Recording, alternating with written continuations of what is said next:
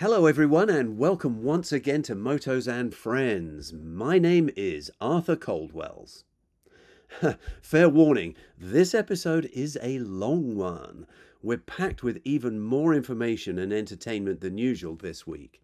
Anyway, in our first segment, editor Don Williams has just returned from Sardinia, Italy, where he was riding the new Suzuki V-Strom 800DE. This is the all new upper middleweight ADV machine that features, among many other things, the new Suzuki 775cc parallel twin motor.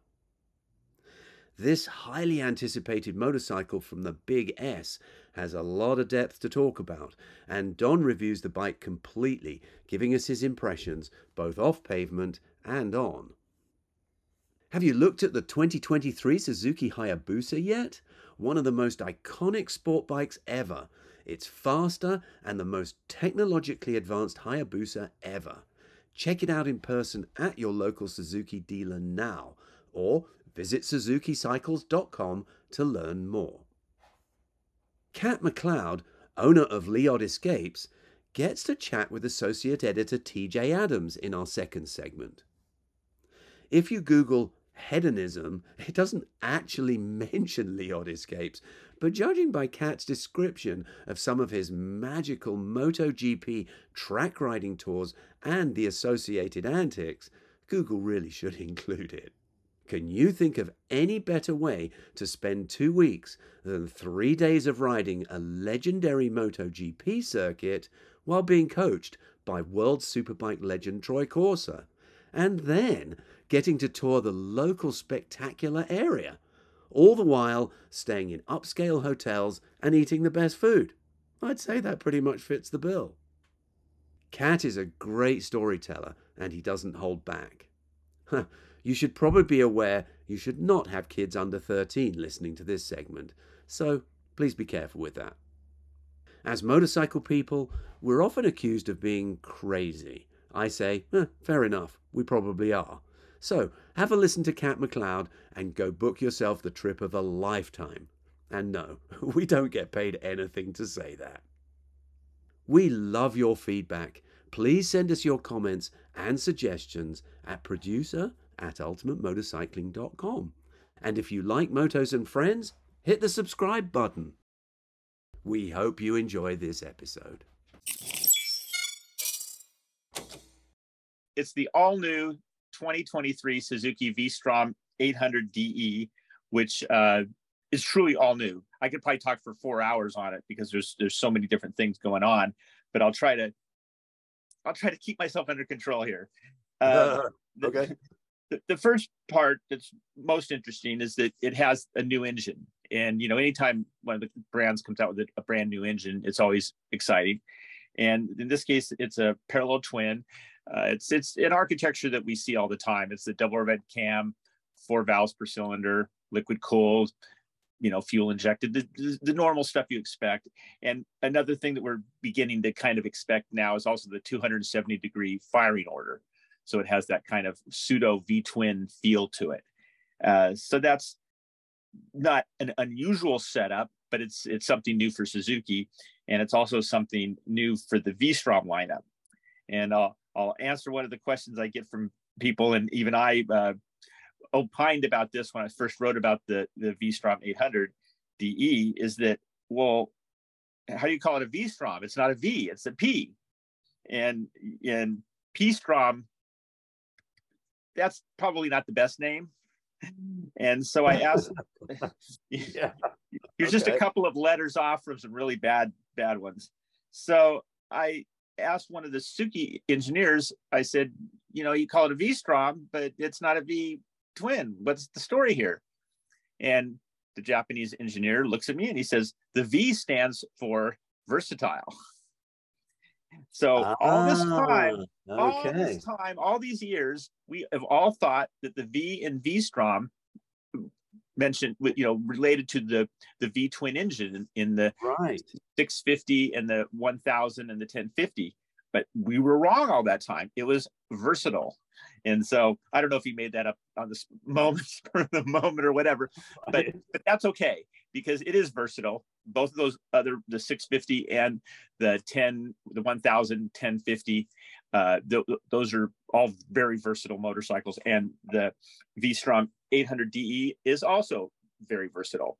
Now, probably the first thing to talk about this motorcycle is how it fits into the V-Strom lineup. On the one end, you have the V-Strom 650, which has been around for thousands of years, I think, and uh, it's you know it, it's a great bike. It's a small engine. You think well, that's kind of small, but when you use it, I could easily ride across the country on a V-Strom 650, no problem. It's got plenty of power. I wouldn't want to do it two up, but solo, no problem cruising at 80, 90 miles an hour all day long. Uh, the, the 1000 that, that, then became called the 1050, even though they didn't change the, the displacement, uh, they the 1050 is this, you know it's just a bigger bike. It's not as good off road as the 650.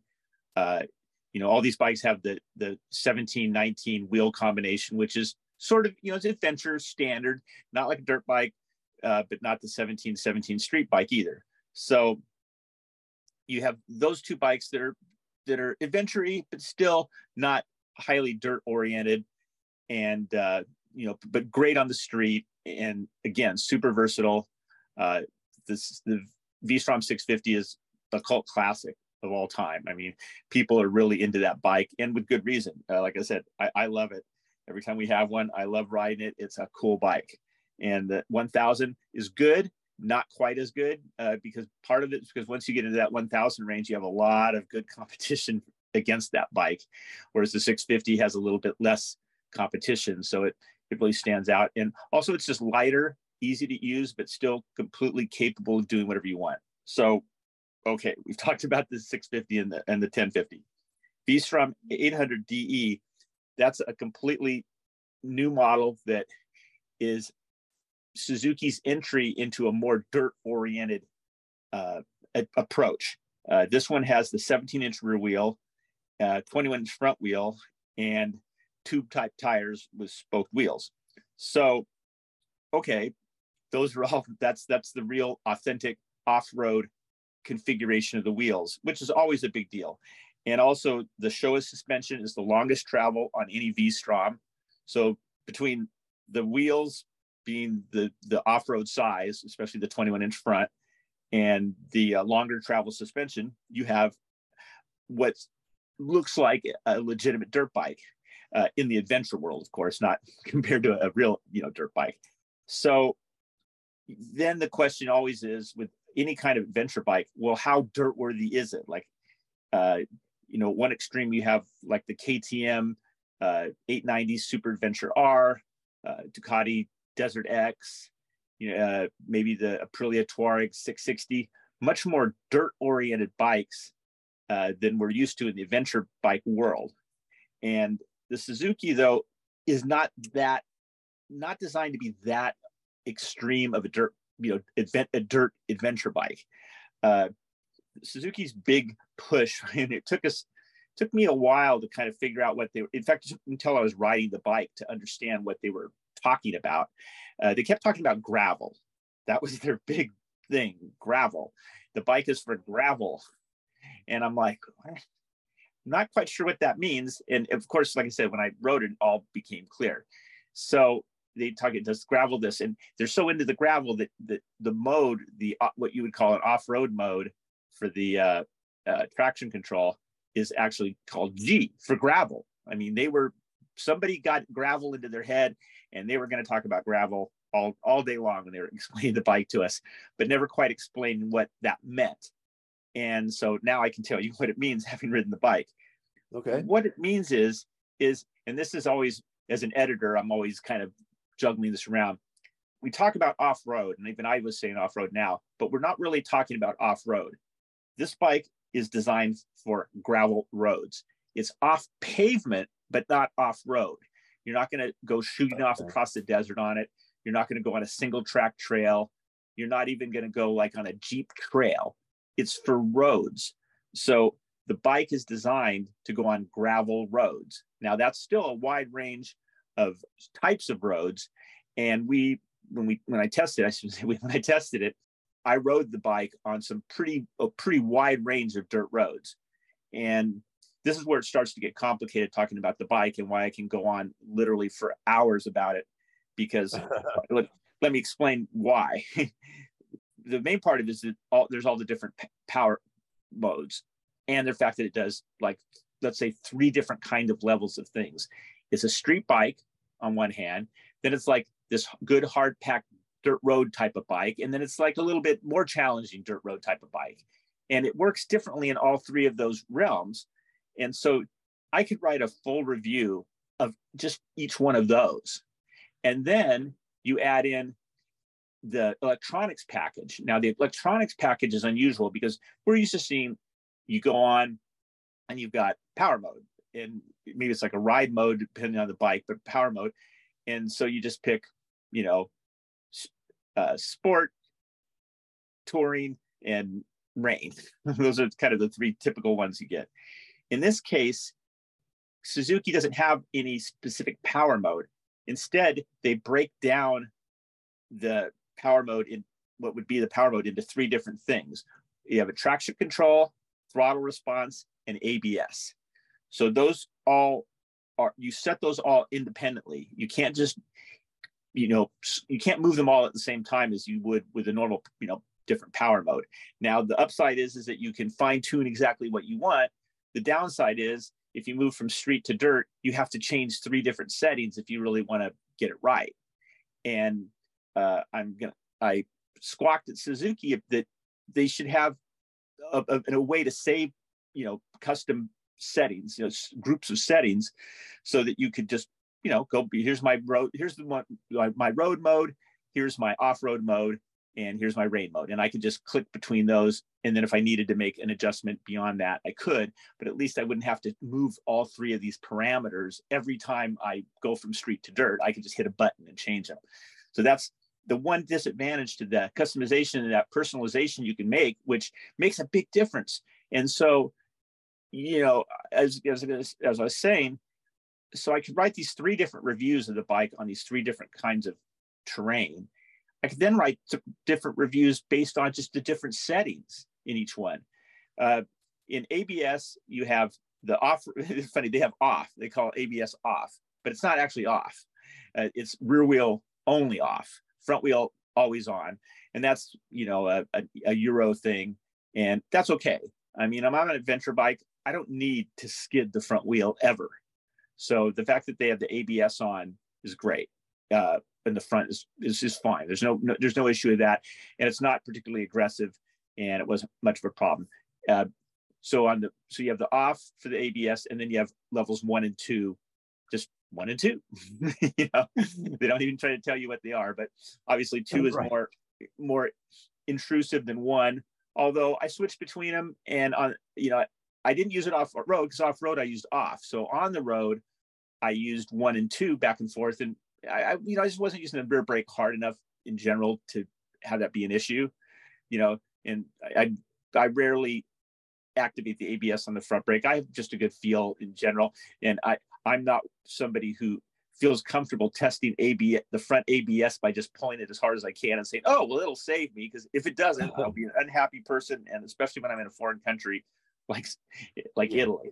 So, yeah. uh, suffice to say, whether you put the the the ABS in one or two off uh, on pavement, it's not going to really matter that much. And if you're going to go off the pavement, you want to turn it quote off, which means you know front wheel only. So there's your ABS spiel. it, it, then then you have three. Then this is more traditional uh, power modes, and uh, they're they're like throttle response modes really. And it's funny they have one, two, and three, or one and two for traction control and ABS, but for the powers they have ABC. so there's a lot of kind of odd nomenclature with the bike. So you have A, which is the most powerful mode, B, which they call basic, which is the medium throttle response, and then C is the rain, you know, rain type, low, low traction throttle response. Uh, so for me, kind of going through each one of those in gen, you know, how I group these when I talk about everything in the reviews, like, well, do I talk about how it works in the dirt only, and then run through each one of the settings there? It's it's a it's a complicated motorcycle to talk about and explain, but this kind of this time I'm feeling like going through the different uh, you know things on the dash first to give you kind of an idea of what it does. Uh, so you have the A, B, and C. Uh, a is not, you know, it's it's an 800 twin. It's the 270 degree firing order. It's not like the super snappy throttle response, even in in the most aggressive one in the A. Uh, B is not slow, but it's noticeably different than A. I mean, there's definitely a clear difference. And it wasn't raining where I was, and you know, I, I popped it in C one time, and it, you know, it's slow, and it's meant to be slow. So uh, you do have three different throttle response settings that are considerably different, very distinct, and you know you can use whichever ones you need for the situation. I'll get into that, the street and dirt, and how that works in each one. And then you have the traction control, and then that has off, so you can just turn the traction control completely off if you like. Then you have level one and level two, and again on pavement, one and two Uh, and there really wasn't that much difference. I mean, again, you're not spinning up the rear wheel on the pavement with this 800cc. It was not even 800cc; it's 775cc. The 775cc motor is not going to be lighting up the rear wheel all the time, and you're not just riding it in that way. It's it's an adventure bike. It's not a a super sport bike. So, you know, I, I, when I had it even in two, the most intrusive one, I wasn't seeing the traction control light going on very often. You know, so it wasn't you know, it, it's not that huge of a difference. So then you have off one and two, and then you have G, which is so you have off gravel. one, two, and G. And G is the gravel mode, which sure. is which is the off-road mode. And that's that's kind of the magic mode that I think they put a lot of work into that. What it allows you to do is really spin up the rear wheel pretty significantly in the dirt but it will stop the rear wheel from spinning just wildly out of control in in you know some loose conditions. And I'm talking about really loose, like it sounds awesome, actually. Yeah, like sandy, rocky stuff. Uh, this was like it was gravelly, but kind of rocky, tough gravel. When you when I, I you know I tried it with it off the you know and when it did the, the tires on it are these uh, Dunlop Trail Max Mixtour. it's a great name, Trail Max Mixtour. Okay. Anyway, they uh, they're not as dirt worthy as the rest of the bike is designed. It's one of those things where Suzuki couldn't quite say, let's go with you know one of the really you know aggressive off-road tires like a Pirelli MT21 Rallycross. They said, well, we're still going to go with that kind of street-oriented big block, you know, just it's kind of like a street tire with bigger sipes. So it's it was kind of disappointing because I wasn't able to ride it as hard off pavement as I would have liked, especially as it got rougher, because the tires just aren't there. You know, they're as I'll t- mention in a minute, they're good in some situations off pavement, but the rougher it gets, the looser it gets, the worse the tires feel. And so anyway, in the off with the traction control off, the tires are kind of the rear, tire is kind of useless if you're riding aggressively because it just spins up all the time. You put the gravel mode in, it still spins up, but there's kind of just a little bit, you know, it's stop, it a little bit, very, very inobtrusively. Like it's not like you notice it going blah, blah, blah, blah, blah, or anything. It just, it just, the, the traction control, what, what it does is it has the traction control, which is about the spinning, but also it retards the ignition to change the power. So that it's a very ah sophisticated kind of two pronged attack uh, on you know it's not just the ignition uh, cutting out but it's also retarding. So it gives a little bit more traction and it really works. I was really really impressed with with the g mode. I mean once i got you know i ran through each one i didn't even try the, the one and two traction control because what's the point? That's that's for the street. So as in the off pave you know off pavement on those roads you know that G really works. Uh, if you just want to drift the rear wheel back and forth, go ahead and turn it off, and you can do that, and the thing will spin up all the time and throw rocks, and it's fun. But if you really want to ride more aggressively and effectively, that G mode they they nailed it. It's great, and it's it's really impressive, very clever, uh, cool thing. and it it's kind of what makes the bike for me. It kind of reminds me of the KTM 1290 uh, Super Adventure R. They have an off-road mode and then they have a rally mode, and the rally mode on that is just a million times better than the off-road mode for whatever reason. And the rally mode is really great and has adjustable you know, seven-level traction control, which seems ridiculous until you start to. You, they make it easy to switch on the fly, so it works. So that's a much more sophisticated system than what's on the Suzuki V-Strom 800 DE, but it's the same kind of concept that, that they really got it. Traction control is something relatively new to off pavement riding. And so, it, you know, it's still kind of in its infancy. And this is a great, you know, first step from Suzuki at trying to, to make that work. And it's great. Okay starting with like the easiest roads, the real hard packed dirt roads that are, you know, that you could take a street bike on, but you wouldn't want to take a street bike on it because there's going to be little rocks and stuff that would pit up the, in, you know, pit the engine and the right. exhaust and, and right, yeah. so, you know, you could do it, but you wouldn't want to do it. And in this case, on this bike, it's great. And the the tires, the uh, Trail Max Mix Tours, just kind of like saying that because it sounds so funny. Uh, those are great. And on some of the really hard pack, I found myself like going through S's in the dirt, you know, or off pavement, and I was like starting to lean the bike over like I was on a on the street. and I did it a couple times. I was like, oh wait a minute, I'm on the dirt. I shouldn't be uh, riding it like this. I should be steering with the rear wheel, not leaning it over. But wow. it, it was sticking, and I'm like, "Oh wow, this is great. And that was my first the opening forays in in the in the dirt were on roads like that. I was like, man, this, these tires are cool. And although I knew that eventually they, you know, you just look at them, you can tell that they're not going to be, they're not knobbies. And but right. on this other stuff, it's like, wow, I can lean it over, and you know, this is great. And so they were good. And you in the G mode, you could light up the rear wheel if you wanted, but you didn't, you know, it didn't automatically do that. And so there's good traction. Uh, the front end always an issue for me on adventure bikes uh, because of all that weight. You know, it, it wants to go in a straight line as you want to change direction.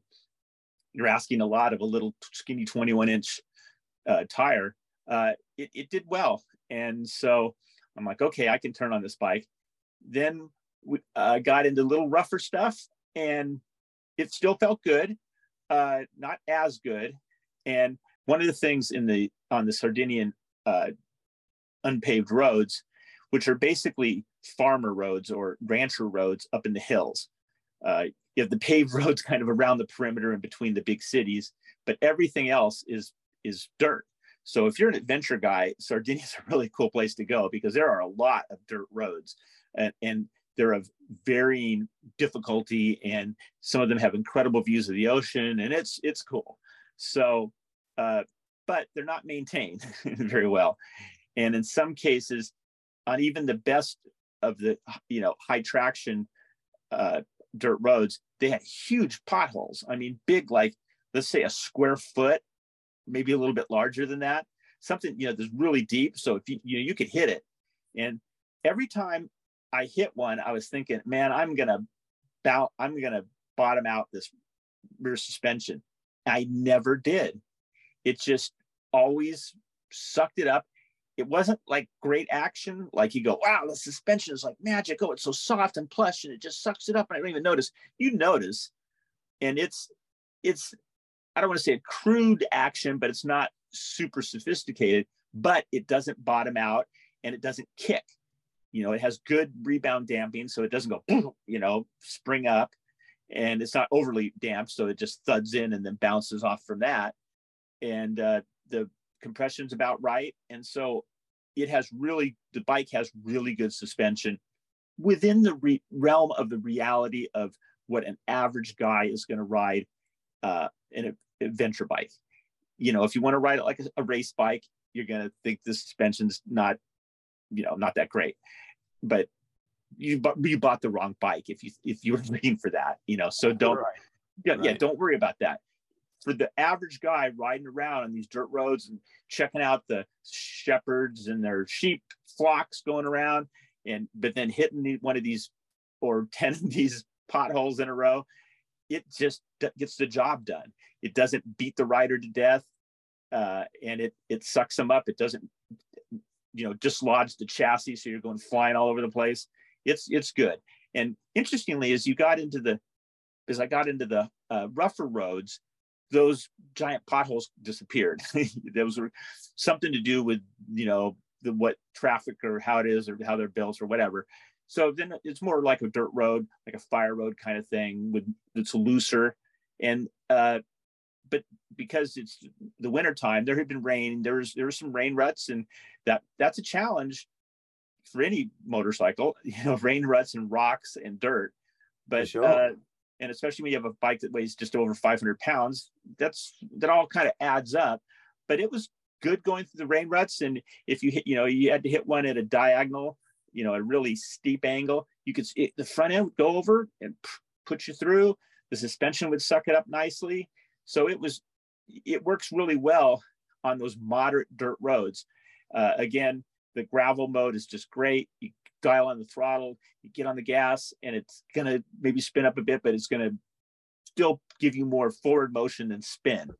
And you get okay. used to it, and it's just like, wow, this is great. You know, you can be more aggressive with the throttle and not have problems.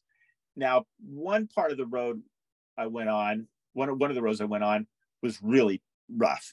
It was, you know, much bigger rocks, much looser, deeper dirt, and it was kind of steep in places. And it was just the bike had met its match. This was this was past gravel and into like uh, not quite four wheel drive, maybe four wheel drive terrain. You know, right on the border. Like if I took a truck up there with two wheel drive, I probably could make it. But there'd be a couple places where I might start spinning and wishing I had four wheel drive. So although it wasn't like big like bouldery type rocks or any kind of you know that kind of terrain, it was still loose and, and steep and rocky and tricky enough and rain, ready enough that it would be more of a challenge in a, a two wheel drive truck than most people would want to take on. And so uh, that kind of was also the the limit of the the V-Strom 800 DE. So it, the bike has now revealed itself to me, and I really love that. You know, I have a bike. It's like, okay, what's it going to do? How's it? How's it going to work? And what's what am I going to think about it? And then I ride it, and then it's like, oh, okay, now I get what they're talking about gravel. It's for improved dirt roads, including gravel roads, but it's not ready for like unimproved dirt roads or four by four trails or anything like that. So okay. that's that's where they've slotted the 800 DE. It's uh, I don't want to say a beginner off pavement. you know, it's not it. It's more than the 17, 19 inch crowd, but not like the high, highest performance, even like a Yamaha Tenere 700 or the KTM's Husqvarna. It's not up in there, but it's still pretty good. And it's it's as much as most people are going to want to go on an adventure bike. It's a 500 pound motorcycle, and so you just have to respect that. And it's got a, you know, an 800, 775 cc engine. There's some people that will go anywhere and they'll do anything. And you've seen, a lot of us have seen the videos of Pol Tarrés on the uh, Tenere 700 doing insane stuff that you would do on a trials bike. And so, yeah, there's people who, who have incredible amounts of skill.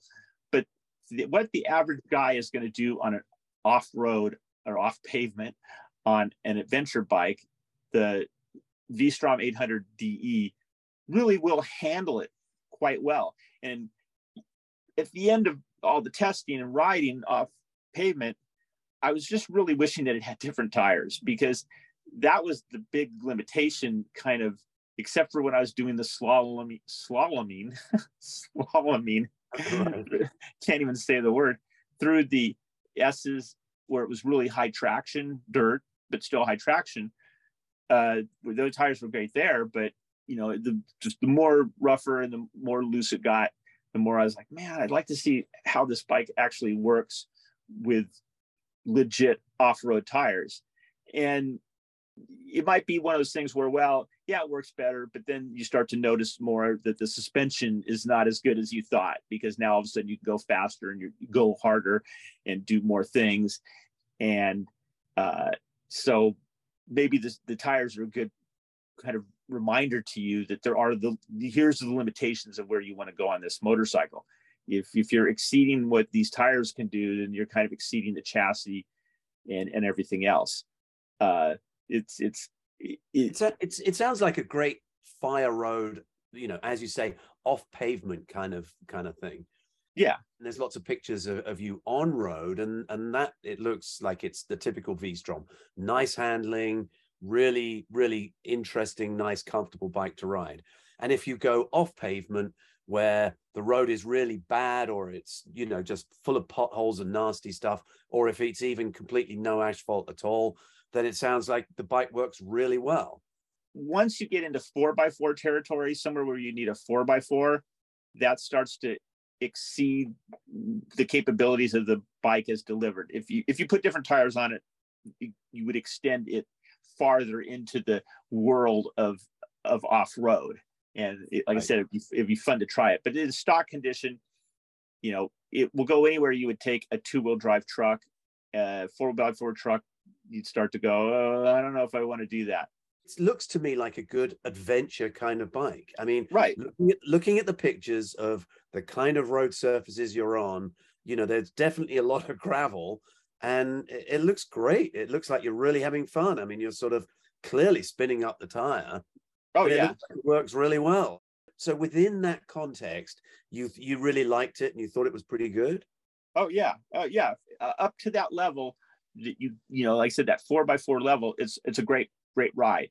Uh, I it's going back to the power modes for a moment. I kind of switched between A and B. Uh, the more technical it got, and the trickier it got, and the lower the speeds I was going, I drop it into B.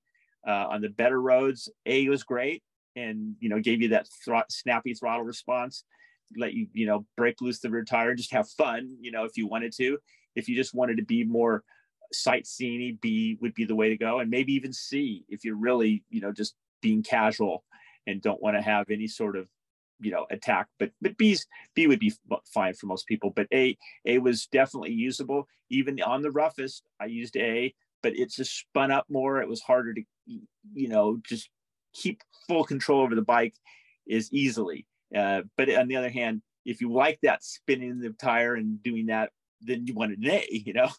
so, Right. and I'm, I'm kind of both guys. I mean, sometimes I, I just want to cruise along and look at the ocean and look at the sheep and look at the old uh, farmhouses. And other times I want to go fast. And so I can do either. And that's, that's a great, that's a great thing. And, and, and that's part of the magic of all the electronics is that you can do this. But off road, you really do talk about, you know, it's really, you put in gravel mode, you put in the off ABS, which is front wheel only, and then you just kind of switch between A and B as as you see fit or how your mood is. And uh, all the switching, by the way, is done. There's a TFT screen. All the letters and numbers are big. Uh, the only thing you have to remember is that you can't change any of the parameters if one of the other parameters is doing something. Like if, if you're on the brakes and the ABS is working, you can't adjust the traction control or if the if you're on the gas and traction control is working, you know you can't you know you can't change anything else. So you, you you have to have the throttle off, feet off the brakes, and just you know to change things. You don't have to stop, and and to change ABS is kind of cumbersome because you have to hold the button down for a few seconds until it blinks, and then still while keeping everything off, you know, flipping around between it, or you can just stop the bike, but you don't have to stop the bike.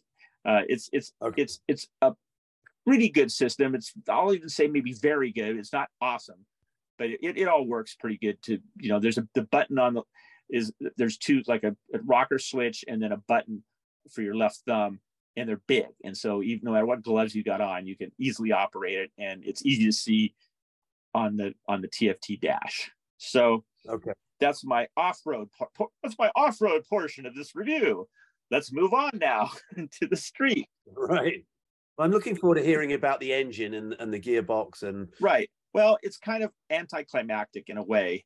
Uh, somebody else asked me Okay. about that, and I, the mo- motors these days in bikes are pretty similar.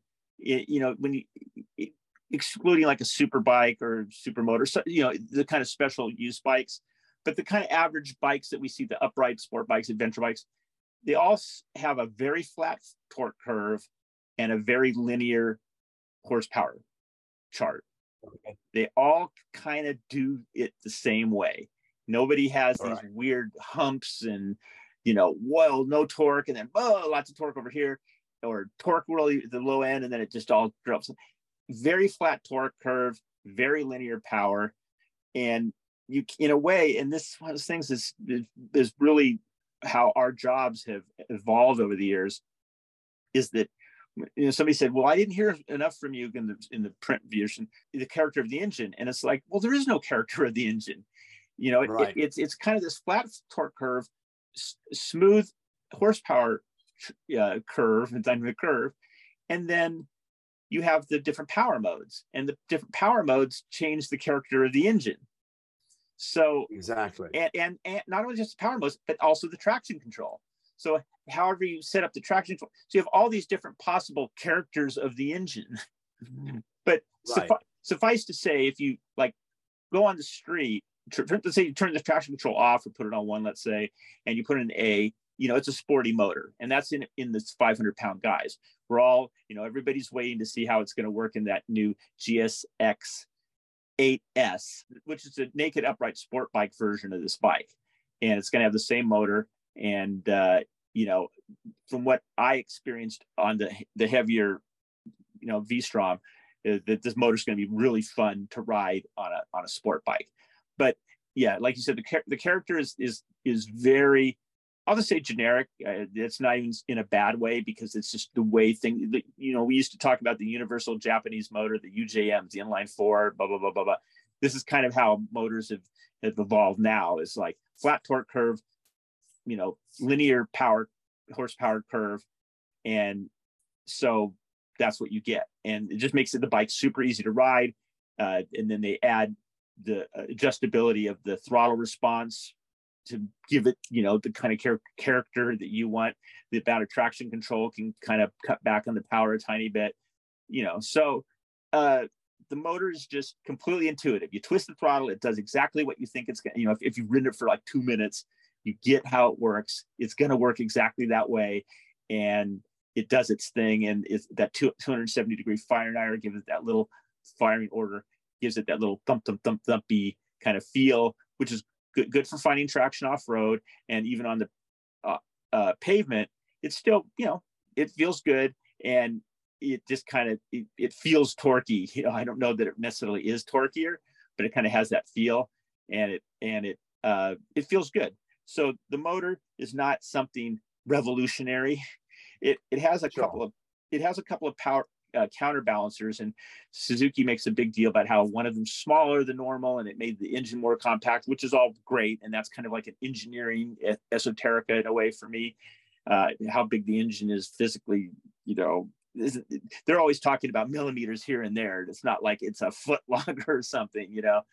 It, Right. So it's like, okay, it's a little bit more compact and they could do a little bit more things about where they position it in the frame and stuff. And that's great.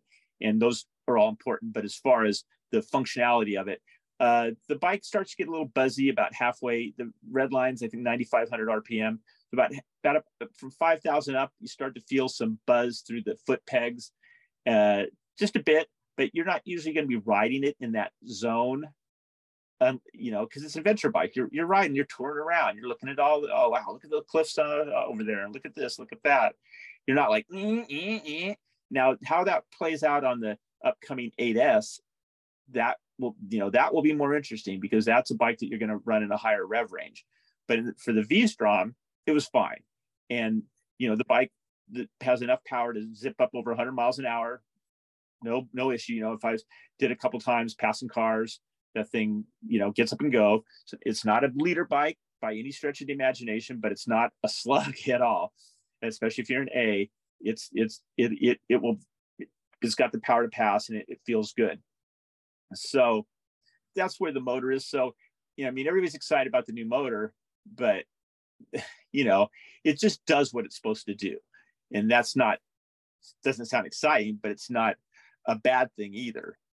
You know it's it has it has a job and it fulfills its job and anybody that has this motorcycle well yeah this motor does what i wanted it to do and that's good and that's all you can expect from anything but it's not it's not a fire breathing dragon or anything it's you know it's a parallel twin 775 so okay uh Okay. so on the street you know, you can go at a good clip. Uh, the tires that were I complained about not being dirt worthy enough are great on the street. You know, you can lean the bike way over. Uh, it feels good, even with the 21 inch front wheel. Uh, sometimes some bikes, you know, this is where if you had the Pirelli rally crosses on there, you'd be like, that front wheel is kind of narrow. There's not a lot of rubber on the road, you know. but but with these, you're like, oh yeah, it feels good, you know. And again, you're in that adventure mode. You're in the adventure bike. You're sitting up. You're not pushing it like a sport bike. The way this bike is, the 21 inch wheel is not a problem with those tires. Works great. Uh, I rode along the southern coast of Sardinia, which is very tight, and uh, I recommend anybody that wants to go to Sardinia go on the off season. Incredible views, super good pavement, smooth, high traction. There were almost no cars. I mean, we'd see cars once every 10 minutes or whatever. However, I was told that if you go there in the summertime, it's bumper to bumper. so don't go in the summertime because uh, you know it's just going to be it's you're just going to be miserable. The d- downside of going in the wintertime is that uh, the resorts a lot of them are closed, but it's it's a cool place to ride. Uh, you know, it, the weather was. Uh, it's funny. I I went and I brought all this Tourmaster gear with all the I had base layers. So the temperatures looked like they were going to be in the 50s and you know in the 50s. I was like, oh man, we kind of cold for Southern California boy. And so I had the base layers. I got the the, the liner, got the waterproof thing, even though it wasn't supposed to rain. So I'm like, okay, I'm gonna be warm. Well, that temperature, there's not a lot of temperature or uh, weather gauges in Sardinia. So the one I got was for like a place like 50 miles away, and over where I was in in Chia, which it it's spelled C H I A, so you think chia like a chia pet, but it's actually pronounced Kia.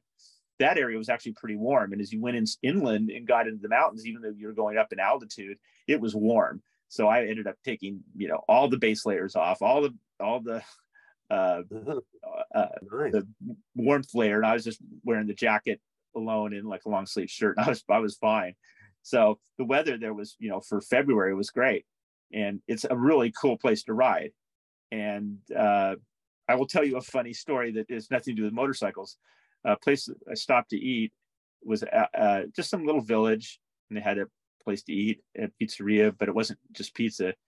And I had food, and it was good. It was great, I should say. You know, it's so cool. You know, I mean, it, you're excited. You know, you're in Italy, you're eating Italian food from made by Italian people, and they don't speak English really.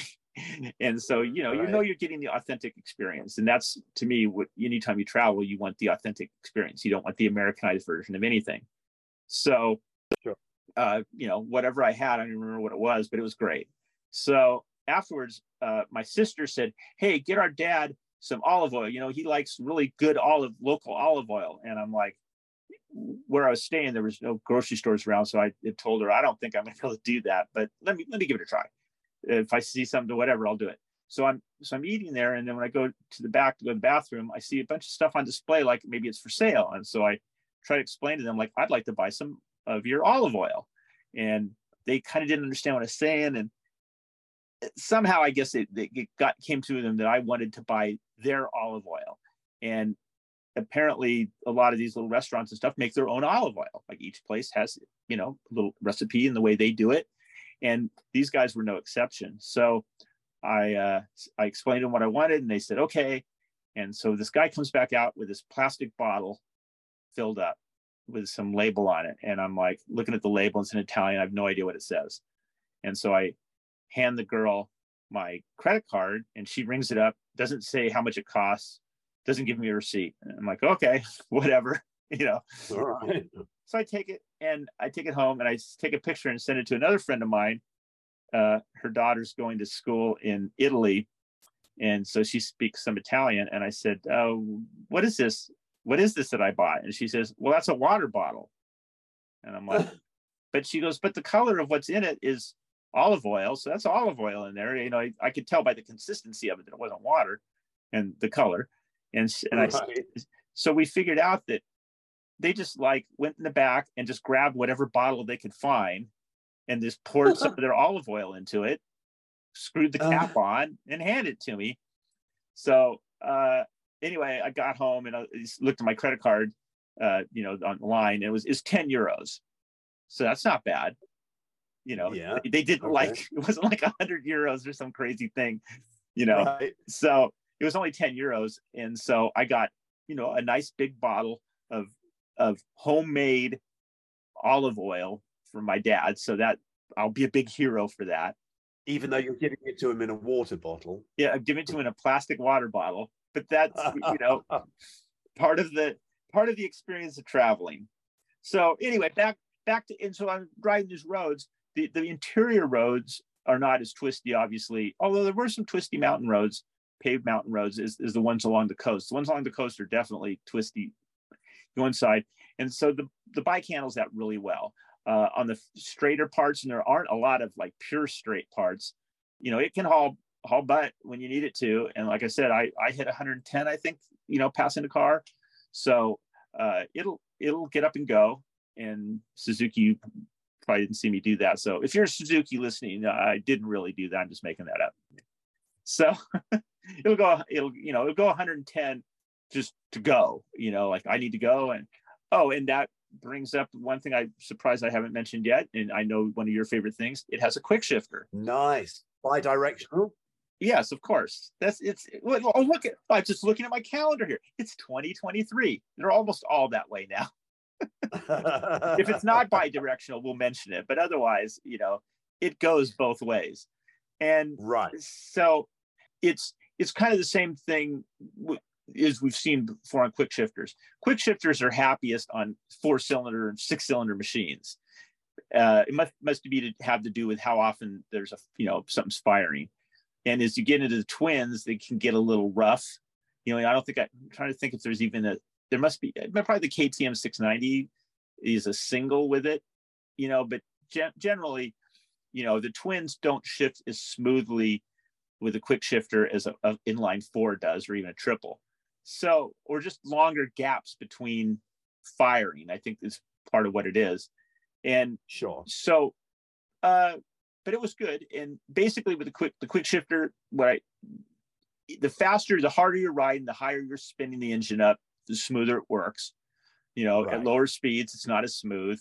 Uh, it's a great thing in the dirt. I love quick shifters off road and in the off pavement. Uh, you just you, you know, especially if you're in a challenging spot where you're kind of trying to go up a hill or you're getting into rough terrain, you need to either shift up, usually shift up, but sometimes shift down. You don't want to relinquish full control over the grips. You know, you don't want your want your left hand reaching out to play with the clutch. You can just keep your hands on the grips, so you- you're in control as the bike's going through the rough dirt or what you know, rough road, and you can just shift as needed. And that's a great thing. On the pavement, you know, we don't have to sell anybody on quick shifter. It's great, you know. And and I see that as somebody who is a little late to the quick shifter appreciation society. I, you know, I first I, eh, I don't need that, and but the once you start getting used to it, you go, oh yeah, and then when you don't have one, oh what? What does that have a quick shifter? What's going on here? You know, all, all of a sudden you have this righteous indignation over something you didn't care about a few years earlier. The quick shifter's good. You know, it's as good as it's probably going to get for a twin. And again, the more aggressive you are, the better it works. Uh, the if you're just cruising around town, it's kind of clunky, and maybe you might as well just use the clutch. The slipper system helps off pavement too. Uh, you know, oh, really? when Okay. you're shifting down, you know, you don't really want the rear wheel locking up. So No. this will help you off road. You know, I'm surprised dirt bikes don't have it, but uh, you know, somebody could probably explain to me why not. But I, I'd like it. You know, maybe a race bike wouldn't, but on a regular riding, it'd be great. And uh, then it has the assist function, so the the clutch pull is light. And so if you're if you if you're using the bike as a commuter, you're riding around town, you know, your hand isn't going to get worn out. So Okay. you know, if you do have to use the clutch, it's not like, oh, I got to use the clutch. You know, we're all spoiled now, right? Oh, I have to use the clutch to shift. I can't believe this is happening. You know? but quick shifters are great, and and this one gets the job done. So for like touring, like on the higher speeds, uh, another thing that Suzuki kind of there's there's a few things that they fell down on, and one of them was the windscreen. Now, come on, guys. I don't have I don't want to have to get my get tools out to change the height of the windscreen. That just kind of defeats the purpose. You know, right? It's like you you want to be able to flick a lever or grab the thing and jerk it, you know, and have it go up to another notch or two. You you don't want to have to get off the bike and and change and, and pull you know some screws out and then reposition it and screw it back in. That's just almost worthless. You know, that's just like saying, well, we just have two different windscreen heights and you can buy one, you know, because nobody's going to ride around and change it. You know what I mean? They're going to have it probably the lower one. I don't know. Depends on what you're doing. And I just wrote it the lower one because I, you know, didn't have time to go running around playing with that. But I'm somebody who likes adjustable windscreens and uses them a lot. I mean, I'm not asking for I'm not being such a prima donna that hey, I need to have an electric windscreen adjustment on this bike. It's an 800. Okay, it's it's not a super expensive bike. It's eleven thousand three hundred forty nine dollars, I think. Uh, you know, I want to be able to adjust it. You know, so if I'm going in at high speeds on the freeways, I can put in that position. I'm good, and then I go off road. I need I need to drop it down. I can do that, and or if I'm in town, and I can just do it quickly. A lever is even better. We just push the lever, just two positions. That's fine. Doesn't have to be a lot. I'm not that demanding, but tools, come on, guys. I, I don't get that. So brakes are pretty good.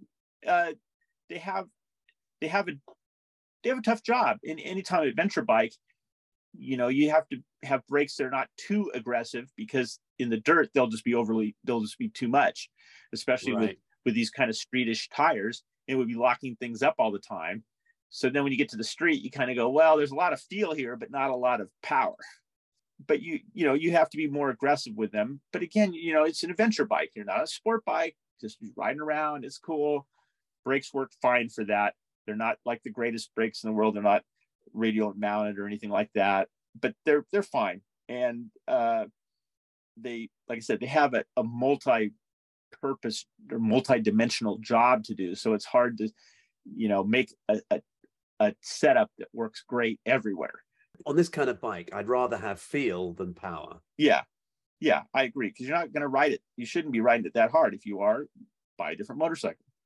Exactly. And ergonomics are great bike sits you know it's just really comfortable to sit on uh, when you're standing up off pavement in the dirt it's a little wide but not too wide, you know, uh, like the KTM 1290 Super Adventure R that I've been riding lately. It's really narrow and it's a 1290, but it's a it's a V twin, so it can be a little bit narrow. But that has really narrow ergonomics. This bike is not as narrow as that, but again, this isn't as as aggressive an off road vehicle, so it's it's fine. Uh, the foot pegs are not as big as I'd like. The they have the rubber inserts. Uh, I don't know if you can take those out and then you have just like a, a, a steel peg. Uh, the rubber inserts, if you get them wet, they're it's like you poured that olive oil I bought on them. They are the slipperiest. They're okay. They're okay dry. They have good traction, even though the like I said, the foot peg, just the platform of it isn't as big as I'd like. And I, I'm somebody who likes big pegs off the road. I like to have a, a good platform for my feet. And these pegs, though, though not small, they're not big either. And so they're okay. They look to me like they're aimed mainly at the road at the street rider. Yeah. And so a lot of a lot of V-Stroms are not going to see any kind of off pavement activity at all, or or minimal. Right. And so these pegs look like they're going to be fine for it, but but they are removable. I mean, you can clearly see that you just undo a nut and you you pull the rubber insert off. So okay, a bunch of people are going to do that. I mean, great. At yeah. least, I mean, Suzuki have tried to sort of cover the bases for both kinds of rides, and right. But, but it sounds like the aftermarket is going to have a bit of a heyday with that. So great, good stuff. Yeah, you definitely want to stay away from water with those pegs because I mean they were really slippery. I mean my feet went flying off, and uh, you know that's not good. that is not yeah, a bit of a.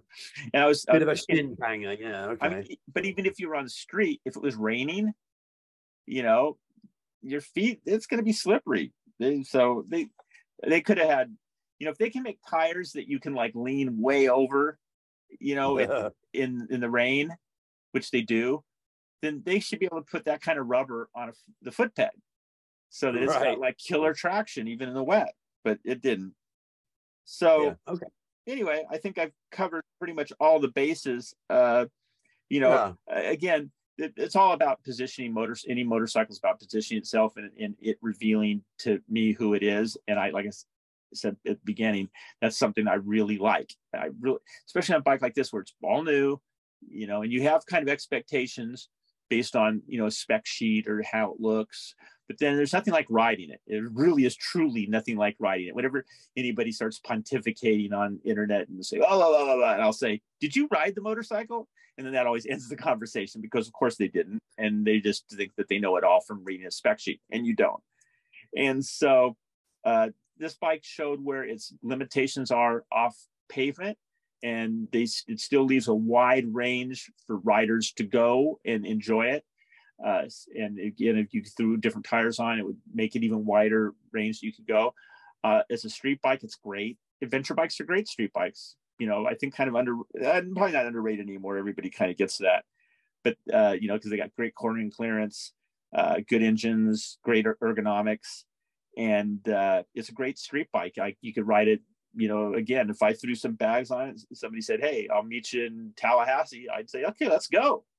And eh, you know, right. I could happily ride across the country. I mean, I wouldn't want to drone on the freeway probably the whole way, but you know, it would you'll go on it goes on the freeway. It has plenty of power. The the buzz of the engine might get to you a little bit after a while, but it's still a a, a great, you know, all around adventure bike.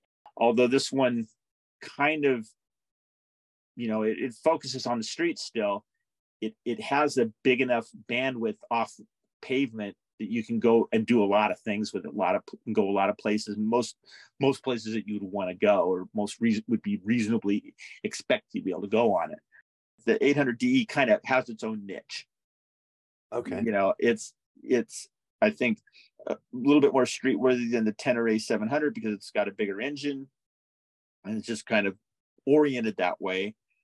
So, you know, okay. if somebody's saying, well, if they're being realistic, you know, probably and saying, yeah, you know, I really aren't, I'm not really not, I'd like to think I'm going to go do a bunch of off pavement stuff, but I'm probably not, you know, then they would kind of could gravitate towards the 800 because, you know, you just got a little bit more power, you know, just bigger bike, you know, it's, is with any kind of motorcycle purchase that people are making, it, it really helps to be realistic about who they are, what they want to do, and what the motorcycle they want actually is best at.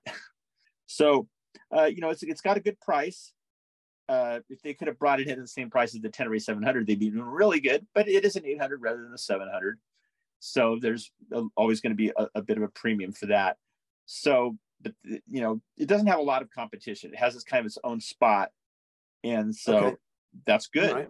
And uh, uh, I'm I really like what Suzuki did. I think that the people who were developing the bike and thinking about how do we position this in a way that gives it its own little lane, as people say, and and, right. and and it has it, and that's that's that's cool, and and it, it works well in that lane, and and it makes it easier for a buyer to go, you know what, this is the bike I want, or no, no, that's I need something that does this or this. But if if you're looking for this kind of kind of a little bit more than the minimal off pavement, like more than just the easiest of dirt roads, but not the gnarliest. A few years ago, I did a tour around uh, Northern California with my buddies, and it was basically a street tour. But for whatever reason, one, one of you know the guy that was leading it kind of misunderstood what he'd seen on the map, and we ended up somewhere around the back of Redding in Northern California.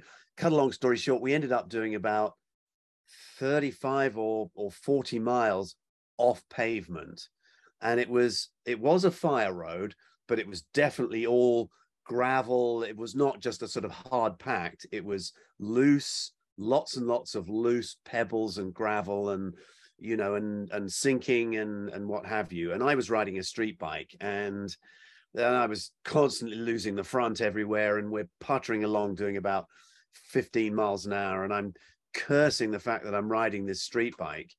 And I'm not an off-road guy, but I think that sort of thing, if I if I'd been riding this bike, I would actually have had a whale of a time. I'd have stuck it in gravel mode and and just ripped along it. It would have been awesome. Yes, so, exactly. So so I can see if you're the kind of guy that does that kind of touring and you know, and you're going to be roaring around on the road most of the time, but occasionally, you know, you're going to stumble across something that you weren't expecting.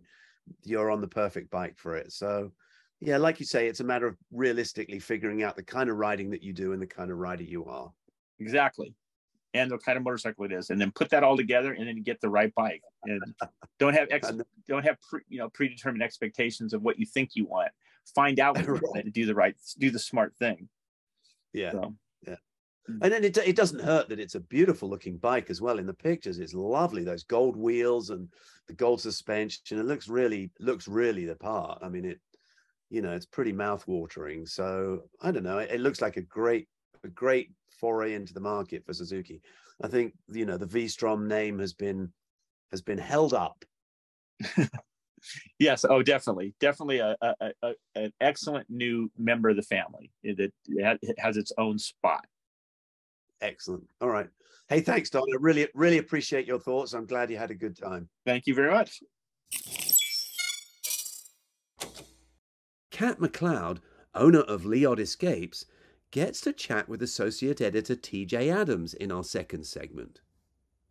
If you Google hedonism, it doesn't actually mention Leod Escapes, but judging by Kat's description of some of his magical MotoGP track riding tours and the associated antics, Google really should include it. Can you think of any better way to spend two weeks than three days of riding a legendary MotoGP circuit while being coached by World Superbike legend Troy Corser? And then getting to tour the local spectacular area, all the while staying in upscale hotels and eating the best food. I'd say that pretty much fits the bill. Kat is a great storyteller and he doesn't hold back.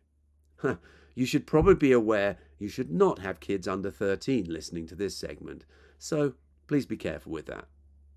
As motorcycle people, we're often accused of being crazy. I say, eh, fair enough, we probably are. So have a listen to Kat McLeod and go book yourself the trip of a lifetime. And no, we don't get paid anything to say that. We love your feedback. Please send us your comments and suggestions at producer at ultimatemotorcycling.com. And if you like Motos and Friends, hit the subscribe button.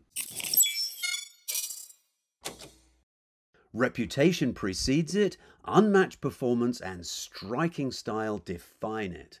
We're talking about the 2023 Suzuki Hayabusa.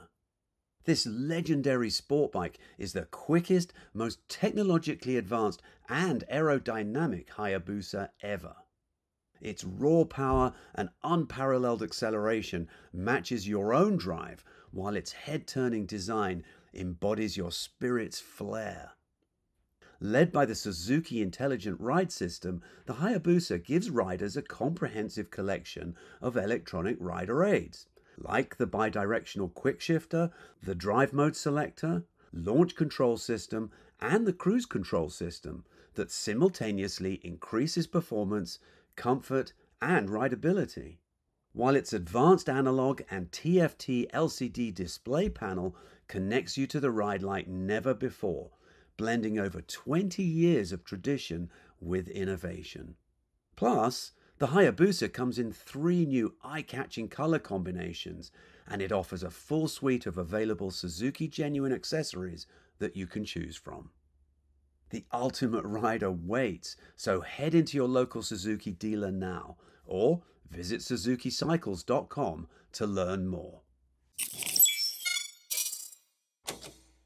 Yeah, my body's an inflammation station.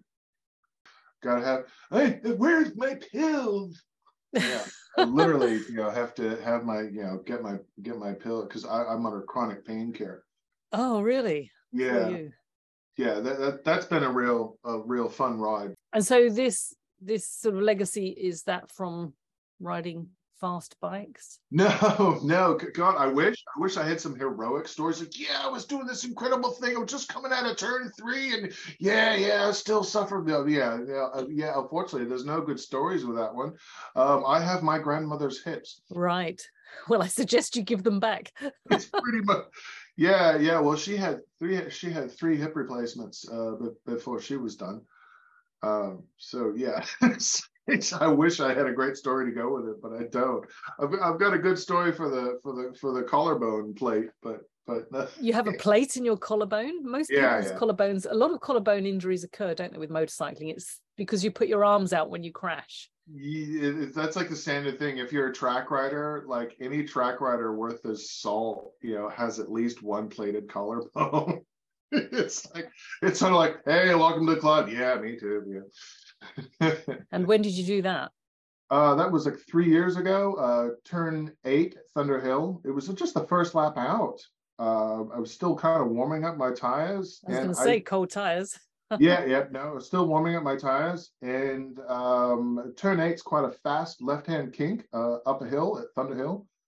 Um, and so I probably went into, I mean, max speed for that turn for me is probably about a hundred miles per hour. I think that the pro, you know, the really fast guys might do it at 120. Um, but unfortunately, uh, we we still don't know who hit me, and that's that's a really shocking thing. Uh, but yeah, I went into uh, went in. I, I just hit my apex, and the first thing I hear is crunch, and it's all of my fiberglass being destroyed behind me as I was hit diagonally from behind. Somebody just rammed right into me. Gosh. Uh, and a good friend of mine, actually, a, a good person in the industry, Aliki uh, from uh, Venom Sport, was behind me, and she saw the whole thing. And she said, "The guy who hit you, I don't know what he was doing because he, even if you weren't there, he would have crashed because he just he would have continued straight on. He was way off line." Uh, and he would have gone off into the weeds. Now, the problem when you're on a motorcycle and somebody hits you um, is that you and the motorcycle continue on the exact same trajectory. So that means at 100 miles per hour, as I'm flying into the weeds, my motorcycle is proceeding to beat the living snot out of me. I literally remember flying through the air, getting hit a third time by the motorcycle and going, oh, come on. You know, uh, is getting hit. Um, landed on the ground and sort of quickly discovered that me trying to roll over was was exceedingly difficult, primarily because I, I'd broken something. Uh, my buddy Max Klein, uh, who's a photographer, he was looking through the lens and he goes, "Oh, that's not good. Yeah, Kat's gonna need a helicopter." Oh, so I did. I, I I got the helicopter ride, which is very disappointing, by the way. You can't see out the window. well, you'd be lying down, wouldn't you? You're lying down, you can't see out the window. Uh, I was in the hospital for for two weeks because the excessive rolling had really banged up my hips pretty hard, uh, and uh, and of course a busted collarbone. And the the hospital I was in like refused to plate it. They didn't have anybody there who would do it. I couldn't get any transport out of the hospital normally, so I literally had to check out of the hospital and go into the emergency room of another hospital in order to be admitted. That's And then- crazy. Well, we'd done all our research. We'd found who we wanted, you know, we'd found the hospital we wanted to go to with a lot of specialists who were good at this. And uh, the surgeon, I end up, you know, into my in my room. He's like, "All right, how you doing?" You know, says, "How did it happen?" I said, "Oh yeah, turn eight, Thunder Hill." He goes, "That's a fast turn." I'm there all the time with my Porsche, of course. then you knew you were talking to the correct surgeon for the job. Right. Um, one of the one of the guys uh, from uh, Z2 Track Days is also um, I forget what the word is for it. He's he's the nurse that prepares all of the surgery tools and parts for the surgery. And anyway, he he snuck in my my piece and he let me see it before they put it in me. Oh, wow. yeah. Yeah, it's amazing the sort of different injuries that can occur from a similar accident. I mean, we all wear protective gear, of course, but it can turn out so different. So you had the rolling thing that obviously caused a lot more damage than perhaps would have been normal from that type of accident. Yeah, well, I mean, we pretty much know when I finally did view the the many different bits and pieces of my bike. Um, there's a huge giant dent in the gas tank. There's no rocks out there. The dent in the gas tank that was me. Right, It- it- body, the, yes. the, the the gas tank hit my shoulder. Well, I'm glad it wasn't worse. Yeah. Well, the, yeah. The crazy thing is, is somebody else had done that exact same crash um, a week before, and they had died. It's it's a pretty high speed tumble. So for the amount of track time you've had, and and you know you are a biker guy, Mhm. you, you have you had many injuries or No, no. Um, good? I don't I don't do amateur racing, and uh, there's a reason for that. Is because I absolutely love it, and I would dedicate everything to it, and I wouldn't stop, and I'd get very aggressive, and I have no natural talent whatsoever. Any of my riding ability comes from from a lot of training, which I've taken uh, from some very good schools and some very helpful people. And yeah, I would. Ne- I, I will never be a great rider, but I, I, am uh, I've made myself a better rider through training. But I'm never going to be. I said, look at the size of me. You know, I'm I'm six foot three, 250 pounds. I'm not going to be some. You know, I'm I'm not the next racing sensation, particularly as I'm over 50 anyway. So I play with my racer friends. I help them train at track days. We'll play hare and hound, uh, you know, and I'll, I'll, work with them to say, all right, all right, come on, show me your pass on turn three, or come on, outbreak me in turn six, and and I'll help them out here and there. But no, I'm not a super fast guy, uh, and I don't race because, uh, yeah, I would. Uh, one one ride on the helicopter is enough for me. I don't need to race on a plastic trophy, but I get it. I really get it. I would I would just so go for it because I like I like you know beating people at track days. It's so sounds like you've got full gusto and enthusiasm, but you know your limitations. Exactly. You started your career with film, or was it the other way around? Because you're fully motorcycle guy now, but um, you mentioned earlier that you were in film reviews or film. No, no, I, I have a film degree, uh, but that's one of film degree, right? That's one of four. That's one of four degrees that I have. I have two in, I have uh, one in, I have a BS in marketing, uh, a BS in, well, BA in marketing, BS in uh, international business, and an MBA in marketing with a concentration in subconscious decision theory, essentially consumer behavior. All right. Interesting. All sound very useful degrees. they do because you know it's unusual because quite often when when you meet people who've got a raft of degrees, then uh, they've kind of been taking them for the sake of it. But those all sound related. yeah, um, I you know the film degree was the last one, just because I was you know trying to get get work, trying to get a job. Right. And for the most part, uh, Leod Escapes happened because um, I spent three years trying to get work. And when you're over 40 and you're white and you're male and you've got four college degrees, no one's going to give you a seat at the table. But you managed it. No, I, I had to create my own table. Awesome. And how did you go about that? Did you sit and think, what do I like best? Oh, motorcycles.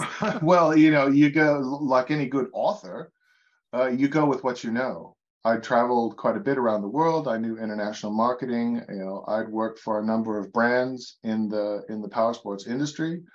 Uh, and so, yeah, this is, and I'd seen plenty of people try to start a motorcycle touring business and utterly fail. Everybody thinks they want to be a motorcycle tour guide. right. So this is how this is your direction, and this is something you love to do. Oh, I've been doing this for ten years. Leod Escapes specializes in the track and tour vacation. That is vacations made for track riders.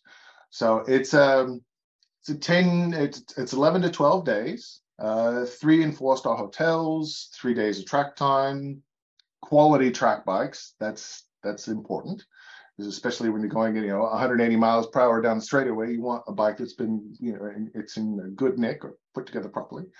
Absolutely. Um, massive MotoGP circuits with quality pavement, you know, and extensive instruction on a lot of these places because we want to learn the lines, but also we want to send you home, you know, a better rider um, and then five or six days of sport touring on again quality sport touring bikes. That's harder to get in some places than others. And then sometimes a rest day, you know, after after the track days. You know, so that sounds awesome. I've heard of lots of people who do you know motorcycle travel, but not including the track days. Mm-hmm. And are these on well-known tracks or? They're all moto all MotoGP tracks. Wow, fantastic. So that's yeah.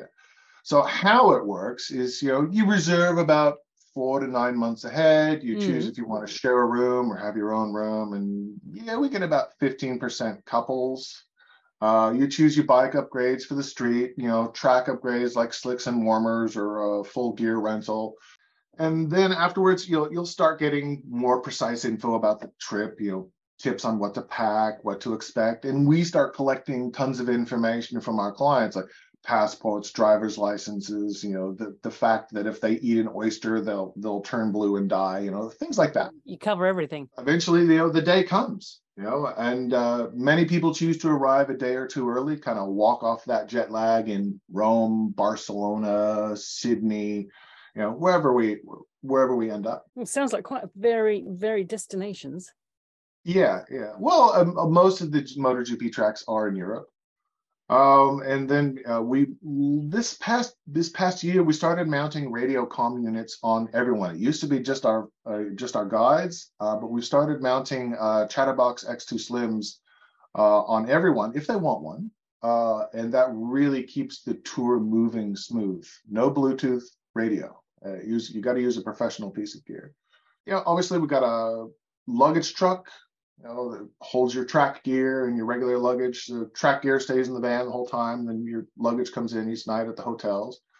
Uh, at the track days, you get matched up with a coach and another rider about your same speed, and, and you guys kind of work on you know, your issues. And then there's usually classroom theory uh, taught by Troy Corser, two-time world superbike champion. And, and Troy, Troy is not just a you know a famous fast guy. He's actually become a really good coach, and he's he's, he's helped me out He's actually amazing. He will see things in a quarter of a second and come back and talk to you in the paddock. And says, "Oh, I saw you doing this. It's not going to work, mate. You got to try it this way because if you do, keep doing that, you're going to end up on the deck." he's, he's, he's, really good. He's very approachable and he's, he's lots of good fun. And she's that guy can drink. that adds to the fun. So you mentioned yeah. hotels. So this is not slumming it. Your your um, tours are ho- hotel. I want to say hotel driven. So you're not out camping. No, no, no. You, you want to shower. You want to shower at the end of the day uh, when you're touring with me. You really do. uh, the weird thing. Okay, then then we sort of get into the why. Okay, why why does this work? Who who comes on this? Well, if you're a track rider, you want to ride a MotoGP circuit. You you do. If you, even if you don't watch MotoGP, if you watch it a few times, like oh my god, look at that racetrack. I'm always on the hunt for more it's the hardest part to find quality track bikes for rent. If anyone out there has got 10, 10 quality bikes I can rent for Silverstone, Buriram, Motegi, uh, my existence is punishable by death in Malaysia, but I'd risk it just to ride Sepang. You know, uh, I just need track bikes. Yeah, so you've obviously got to put a lot of time and effort into getting things like that organized. Yeah, yeah, good, good quality track bikes, I think, but but the other reason that people end up coming on our tours is not just for the track experience, but because they know that everyone else on the tour is a track rider.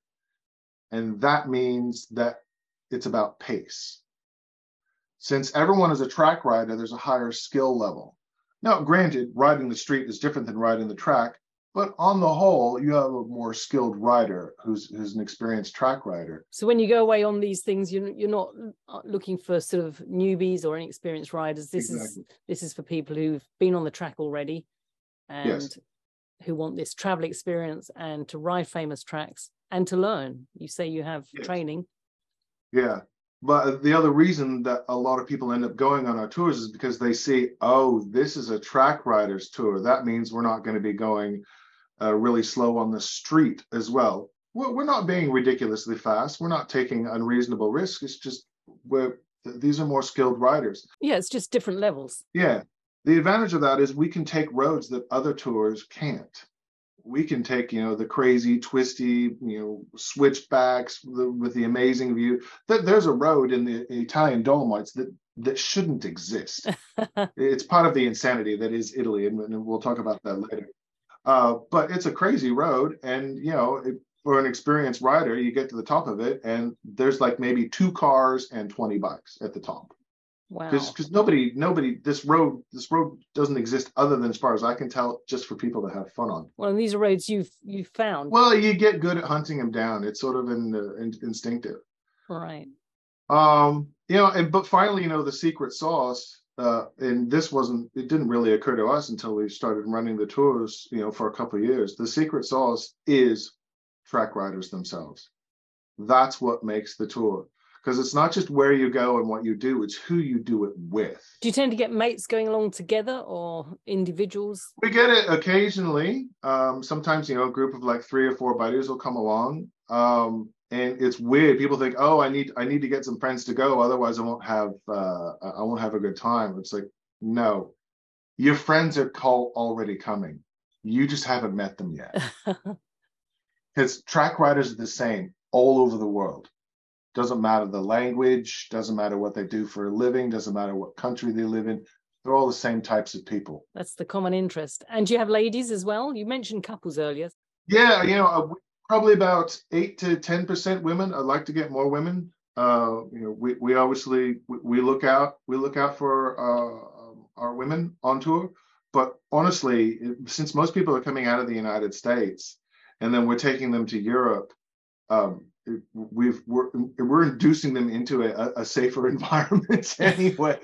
it's you know it's so funny. Like my German friends would be like, "Oh, Katz, you don't want to go over there. That's a dangerous neighborhood." I'm like, "You guys don't know what a dangerous neighborhood is." it's funny.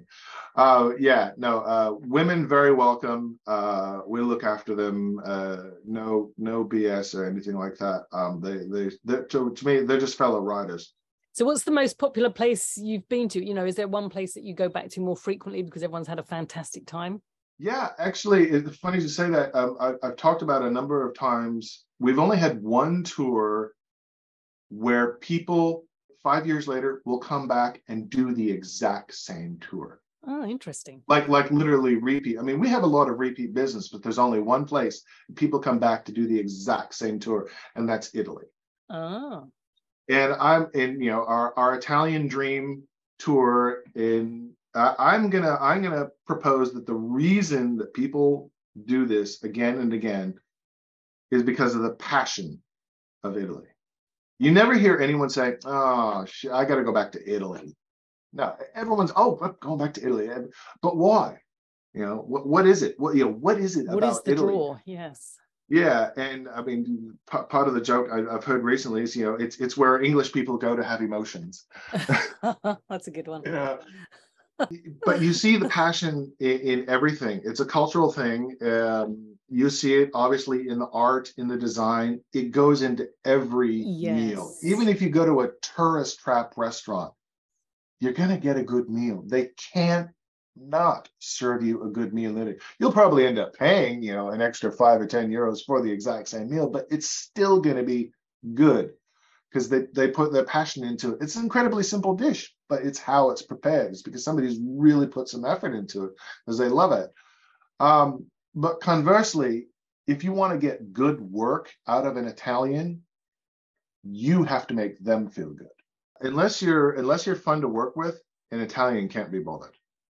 So there's actually a special type of business flirting that happens in Italy in order for you to get the best service, the best room, the the you know the fun whatever. You you got to play the game. And that's why in Germany I have vendors, but in Italy I have a partner. Right. Enrico gets me into these places because Enrico is fun. Enrico knows how to play the game and you know so that so it's a detriment you know with italy you can't just walk in walk in someplace and immediately get great service like you would in say germany or austria or, or the netherlands. But in italy when you go the other direction you have somebody with you okay now you're getting limoncello at the end of dinner you know for the whole table for free Right. Because we love you. you know, please, we want you to come back. You know, it's, it's just that type of thing. And how's your Italian? Do you find you've had to learn some Italian or are they all Oh, just a tiny bit. Actually, my partner Enrico gets pissed at me all the time that I haven't learned more Italian. Because like, I don't need to learn more Italian. I've got you. But it's also a beautiful language. It is. It is. Um, I, I, actually like uh, the way Austrians uh, speak more than anything. Uh, and I'm trying to. I need to learn a bit more Dutch because one of our vendors is is our best really track vendor is Dutch, and uh, I think the Dutch are the coolest people on the planet. They but they're they're also they're, they're all the organization of the Germans, but like it, they're more relaxed. Right. I was going to say what makes them that. yeah, no, and besides, also the Italian Dream Tour has uh, Mugello, and that's my favorite racetrack in Europe. It's it's like a piece of sculpture you get to ride on. It's just amazing. You can feel the history in that place. I mean, all of the MotoGP tracks have a different character. Many of them have kind of a personality to them. Uh, and yeah, Mugello is just a beautiful piece of sculpture that's ride me. Come on, go faster.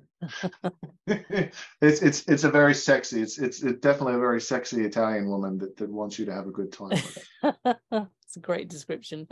Yeah, yeah, no. So, how much track time do your guests get when they go on your traveling? Oh, three days. Three days on the track. That's good. Three days. That's the you know the, by by day three you're like, okay, um, maybe I'm going to skip the next session. uh, and that's why we've we've started including a rest day afterwards, uh, particularly because it, it keeps people from from uh, getting in trouble the following day they're tired, they're achy, they start to get angry pretty quick. No, let's let's give them a day to to, to rest by the pool in the uh, Italian just to sun. recuperate.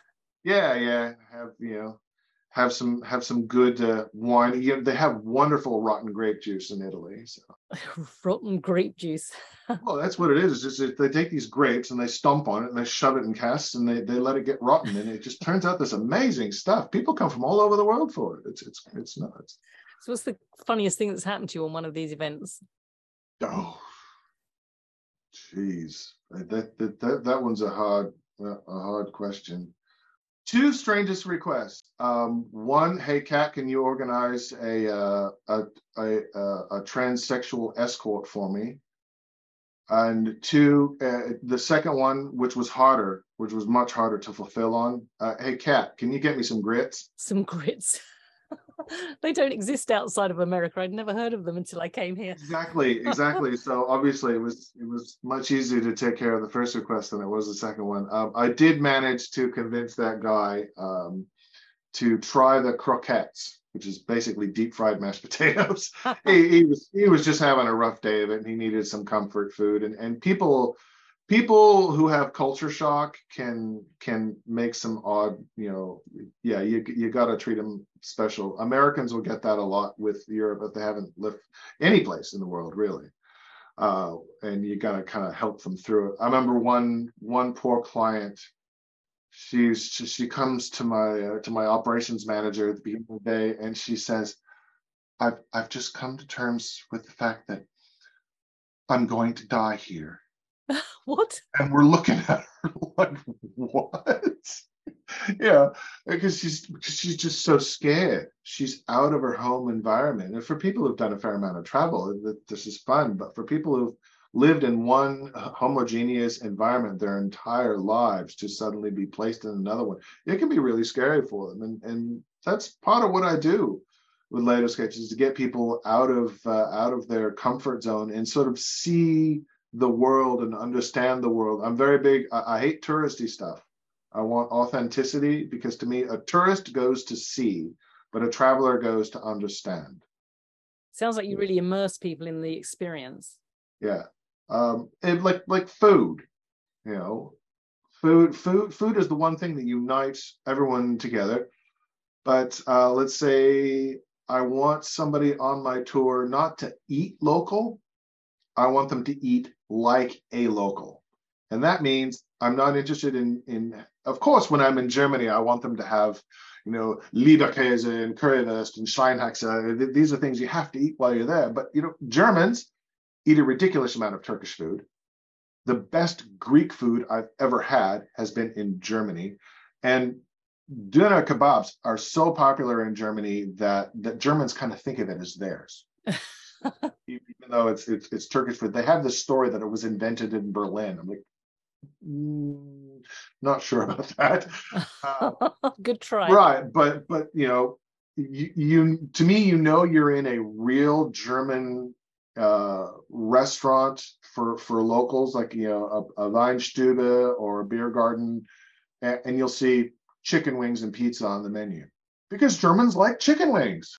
right, of course. You know it's it's on the menu because it, you know it's not kept off the menu because it's not you know it's not traditional it's not uh, you know germans like their chicken wings and their pizza um, but they also love the doner and uh, but i want my clients to try the the doner kebabs and the greek food while we're in germany because it's really good. Because you're going to get the quality there. Yeah is instead of like oh you you you've got to have the the the the kidney the kidney stuffed veal you know?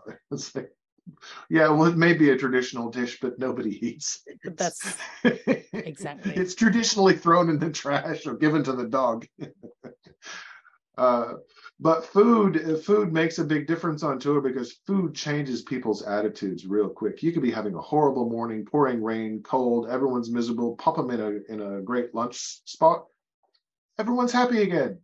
It, it changes everybody's attitude. Whereas if, if you serve somebody a bad meal, oh man, and they're in a strange place, they get grumpy really quick and they wish they'd never left home. Yeah, travel certainly is a way to expand your horizons, not just food, but scenery, roads, as much as you can describe them, and people can look at lots of um, footage on YouTube, etc., yeah. TV. But actually being there, yeah, is a completely different kettle of fish. Well, uh, uh, let me see if I can give uh, at least at least give some helpful tips to your to your listeners. Um, obviously, I travel on tour um, all the time with video cameras because uh, I have to capture the action, and a lot of people want to do the same thing. They they want to bring on a camera and, and show their friends, make them envious. I mean, I think half the reason people come on my tours is to show their friends, "Hey, look what I did."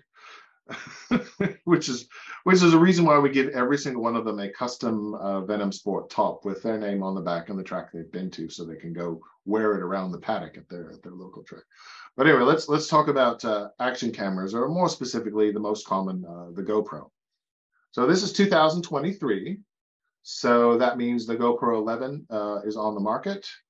Uh, and this year while touring, I will use two GoPro 10s and one GoPro 11. Uh, the difference, uh, the, the two are almost identical, except for the GoPro 11 has a better uh, CCD sensor inside of it and will give you a crisper image because it has more information to um, compress into. Uh, it, it won't be it'll be just a little bit crisper and clearer, even though the files will be exactly the same size because the CCD is better. So technically better, and you've tried these things. Obviously, you've had enough time to try different manufacturers and different types yes. of um, recordings. So settings, settings on your GoPro camera. Um, always turn when you're on the bike. Uh, whether you have it mounted on the bike or my favorite mounting point is to mount it on the chin of the helmet. Um, make sure you've got your image stabilization uh, turned on. Uh, image stabilization has gotten really good uh, with GoPro. It used to be really bad. I used to have to use other types of cameras because the image, image stabilization was bad. I don't even use a gimbal anymore. I used to use a gimbal uh, for, for, some of the stuff, and now the stabilization has gotten so good, I don't even use a gimbal anymore. Um, so you don't also don't need to set a high frame rate anymore. Set your frame rate to uh, 30 frames per second. Uh, that'll do fine now. This will save you card space and, and battery. Uh, set your camera to quick capture, which means you just press the, the button once and it'll turn on and start recording, and you press it again, it, it uh, turns it off and stops recording. Uh, do not go cheap on cards. Always get the absolute best quality uh, card you can get that is specifically for video capture. Otherwise, your camera will just crash while you're while you're recording your your precious memories, and, and you'll you'll come back and discover that oh that stuff you know that that didn't work and I, I missed that great shot the other thing is at every stop clean your lens people always forget they they've recorded this great video of this incredible road or this incredible scenery and they've got a big bug splat right on it let's see and review your footage every day so you can see what camera mounts are, are working what angles are working. Right so if you make need to make any changes. Right i use uh, there's a company called chin mounts that makes little plates that fit on the front of your helmet. I find the the chin mounted camera to be the most realistic and useful sort of overall view from the bike because it's easy to turn the camera on and off. Um, it gives a, a good shot it's just convenient. You don't waste through battery because you can just you can easily access it. Uh, we leave the link in the show notes for how people can get to that. Yeah, sure. Um, I've got um, also if you if you can get by on just one camera, you could do it. Um, I encourage people also to try um, mounting the camera backwards uh, on the top case if you have people you're riding with. If you don't have people you're riding with, it's a boring shot. But if you have people you're riding with, it's a very dynamic shot that's fun. Um, and then the other thing is, it's not just about the ride. You know, people want to see stuff of your hotel and you guys eating in a crazy place and whatnot. In that case, a, a little a little handheld tripod. Right. So you haven't got all just roads recorded, you've got fun and laughter and socialization. It's about the whole experience. Um, you, you, you've got to enjoy that. You want to show your friends. So you film everything, you film yourself, and you recommend that everybody takes their own camera. Yeah, oh no, and I, I share my footage, and uh, I, I obviously have, have gotten some good video footage from uh, my clients and whatnot video is important and also my my film degree kind of makes me you know head in that direction so we want to hear about the fun as well oh it's lots of fun. I mean we pack it in uh i, I think uh like like our munich to Mugello tour after you take that tour you're gonna need uh, you're gonna need a couple days off. Yeah you're gonna need a vacation after your vacation because because we do some serious miles we do some serious riding. And you're to be we do have that rest day thankfully but yeah you're still going to be you, your mind will be reeling at all the things you've seen all the different places you've been all the fabulous food you've eaten and socially in the evenings how does that go? Oh well like i said they, they, it's a bunch of track riders so they get on like a house on fire. You know the, the, everyone connects together so quickly because they're all lunatics who think the best way to spend, you know, a Sunday afternoon is to wrap your legs around 180 horsepower, you know, and and dive into a turn at 110 and scrape their knee on the ground. It's, yeah, they're they're they're all nuts, you know, and I'm one of them. So it's not hard. Uh, I, have worked in you know a lot of tour. I've worked press, you know, you know, press launches, and I've worked other types of tour groups and whatnot. Nobody gels faster and quicker together as a group of riders than than track riders. They immediately just like uh, they're the funny thing is is they they'll they'll come back. Say, oh, I want to ride with these people again. Oh, these people were great. You know, so we'll get, because they've sort of gelled. Right, they sort of gelled. I think, oh, I got I got to see these people again. And it's like it happens on every tour, man. so you th- that's something that's a bit different to just going on the roads. Yeah, and, but yeah, everyone's enjoying this together, um, and that's that's a big dynamic of it. You you think you know the individualistic concept of motorcycle riding, but no, the most the best fun of motorcycle riding for a lot of people is riding with your friends, and these people become your friends very fast because they're lunatics just like you. so, what have been your favorite roads? Let's see. My favorite my favorite week of sport touring would still be Northern California uh, because of the great variety of roads that you get. Uh, lots of great twisties through the mountains, through the trees, along the coast, into the valleys. It's a big variety across so many different ecosystems. Uh, and to me, there's nothing like riding through a redwood forest. I love the smell. You know, the, the fresh oxygen, you know, produced by, you know, thousand year old trees. Yes, yeah. And of course, on the motorcycle, you get all of that. Yeah, yeah. You get the smells. You know, riding through Italy, you get the smell of fresh jasmine. You know, as you go and buy places, you can smell the vineyards. You can, you know, you can smell someone cooking. You know, it's it's people forget about how visceral uh, the sense of smell is. You really become Italy sucks you in. You you become part of Italy while you're there. You don't just view it from a distance. The Dolomites is a resort area filled with hundreds of fabulous, great family run places. It's pretty hard to go wrong in the Dolomites, really, because they're all mm. competing against each other for repeat business. It's not a tourist trap in the slightest. And yet I've found this one family place in Canazei that I return to, you know, consistently year after year because of the extra things that they do uh, for me and just the stuff they know. It's it's been great. Yeah, standout customer service makes such a difference. It does. You've had a good experience. Good news travels fast, and I think my male clients have also fallen in love with the with the manager as well. she's she's she's fabulous. She's smart as a whip. Uh, she's really fast. She's bright. She's clean, and she's stunningly gorgeous. Uh, she's just great. Uh, she's got she's got a great. She was born with a great hand of cards. Let's put it that way. She's she's going to have a blessed life, really.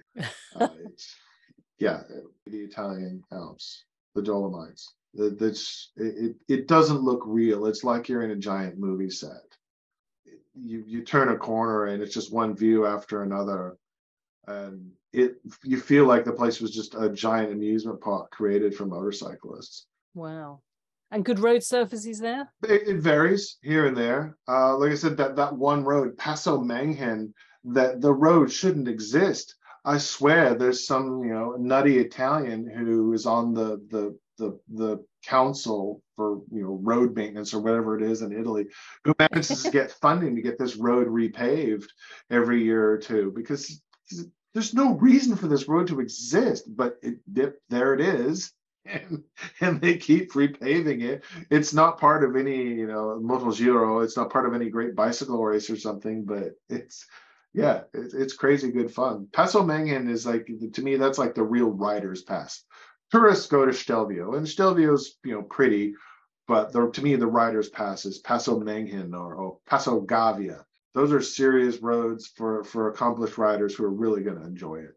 Sounds fantastic. I, I, I love it. I love it. I, I would happily, if, if I were super wealthy and someone would say, "Where do you summer?" I would say, "Yeah, the, the Dolomites." no one know the secret. Yes, I would summer in the Dolomites.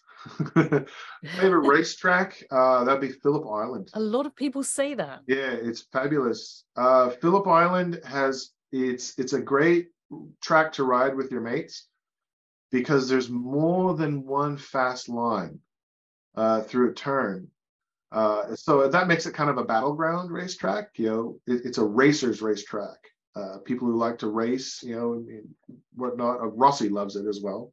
And you come out of the last turn over the straightaway, uh, you're kind of going uphill, and then you sort of crest the hill a little bit, and you have this beautiful view of the ocean, which is very distracting. And you've, you've kind of got to watch it a little bit because you've got a you've got a, a sweeping right-hander coming up. and then my favorite turn right there is the southern loop. I always double apex the southern loop and just driving out of the southern southern loop towards uh, Honda Curve. I still don't go near as fast as I should, but um, I you feel as though you are. I love that. I, I love uh, Indy. Yeah, but Phillip Island's like a lot of the things in Australia. The the paddocks kind of uh, kind of you know ship shod here and there. There's a few things he'd use an extra coat of paint and probably needs to be replaced. But but um, like everything in Australia, it works. It'll be all right. Yeah, yeah. Australians, I think Australians are characterized by the phrase, "We don't always know what we're doing, but we're going to get it done anyway," and and they do. They they, they do. uh, so it's a great race. Do a good job. Yeah, uh, good on the Aussies. And uh, the other great thing about uh, Phillip Island is there's it, it's a resort town. It's a resort town with a MotoGP track next to it, with the best MotoGP fan shop ever. And uh, and the whole town sort of embraces its its racing uh, heritage. Uh, there's Italians who literally have moved there because they love the racetrack so much. Uh, Pino's, there's an Italian restaurant called Pino's there that is uh, filled with uh, racer memorabilia on the walls, um, and uh, it's I think uh, Jack Miller did relatively well uh, at a race once, and there's a big uh, there's a big line out the door, just out the door for pizza, and Jack brings up his his suit. He says, "Oh, Rosa, you know, you let me in." And Rosa, Rosa she's she's this little five foot nothing old woman uh, who runs the place, and she knows exactly what Jack has done. He's cut the line, and because he wants to get his pizza he wants to get his pizza now and he's willing to trade a leather suit for it. And she just looks at it, yeah, what you want. she knows why he's there. It's just that the suit hasn't cost him a dime, you know. she knows shit. I think um, well, Rossi, I think he had a great race, and and uh, I think he, you know, he didn't win. I think he only finished third, but he loved it. He had such a great time, and and Rossi was famous for if he's had a good day of it, uh, don't expect him to show up for practice the next the next morning. yeah, the last story was he was doing shots with the dishwasher at Pino's at about five in the morning because apparently Rossi could just keep on drinking. The dishwasher had no clue who he was. He was just one of the bikers. Yeah, he's just one of those crazy motorcycle riding people. But of course, I think the dishwasher was Italian, and so which an Italian not knowing who Rossi is was pretty weird, and that's why it was kind of funny as a kid. and so, presumably, you can ride the roads around the area, and people are expecting to see lots of bikers. Yeah, no, it's a and Aussie's a Australia's a wonderful country to ride in, and fabulous food. Really, that's the big surprise for a lot of people when we take them to Australia. Is the food is a lot better than they, they thought it was going to be. They're very much fresh, farm to table, enforced by the government to try to lower their healthcare costs. Well, they eat a lot of Australian food and they've got great lands for farming. Yeah, no, plenty of barramundi. Um, and uh, I do like my Skippy. It's hard to find in a restaurant, though. That's a kangaroo. Called Skippy. Yes. Yes. They eat the mascots that are on their their crest. It's very, it's very neat. They are not right. The first kangaroo you see in Australia will will be a dead one on the side of the road. They're everywhere. That's sad, isn't it? Yes, It's kind of sad, but but trust me, there's no shortage of kangaroos in Australia. this is this is not an endangered species at all. They're amazing creatures. It's worth going to see live kangaroos. Oh yeah, no, we do, We- we do. I've got this one place I stop um, uh, in Kosciuszko National Park where I just sort of. I, I grew up on a ranch. I kind of know animals, and I'm like, I bet you the kangaroos are going to be down here in the bottom of this valley near the river. It's kind of a field, and yet we found a found a, a mob, is what you call it, a, a big mob of greys uh, out there, wild kangaroos. And then uh, when we're on Phillip Island, there's actually a wild animal park where you can go and, and feed them and and that's where uh, I warn any of our clients who are bringing their their wives or girlfriends uh, along. I said, "Does she like animals?" Oh yeah, you know she loves animals. Oh, you're in deep shit now, man, because you're never going to hear the end of it. I want a wallaby. Can we get a wallaby? Because they're the cutest animals on. They have the cuteness factor. Yeah, they reach up with their little hands, and yeah, they're just adorable. And there's a particular spot on a wallaby right on their chest. If you scratch their chest, they sort of, you know, they sort of go insane. It's great. So you're taking lots of Americans all over the world. Hmm. You're not meeting people in these other lands and then taking them to different countries. Uh, from the U.S., Canada, and Australia, I, I do get some Australians Right. tour as well.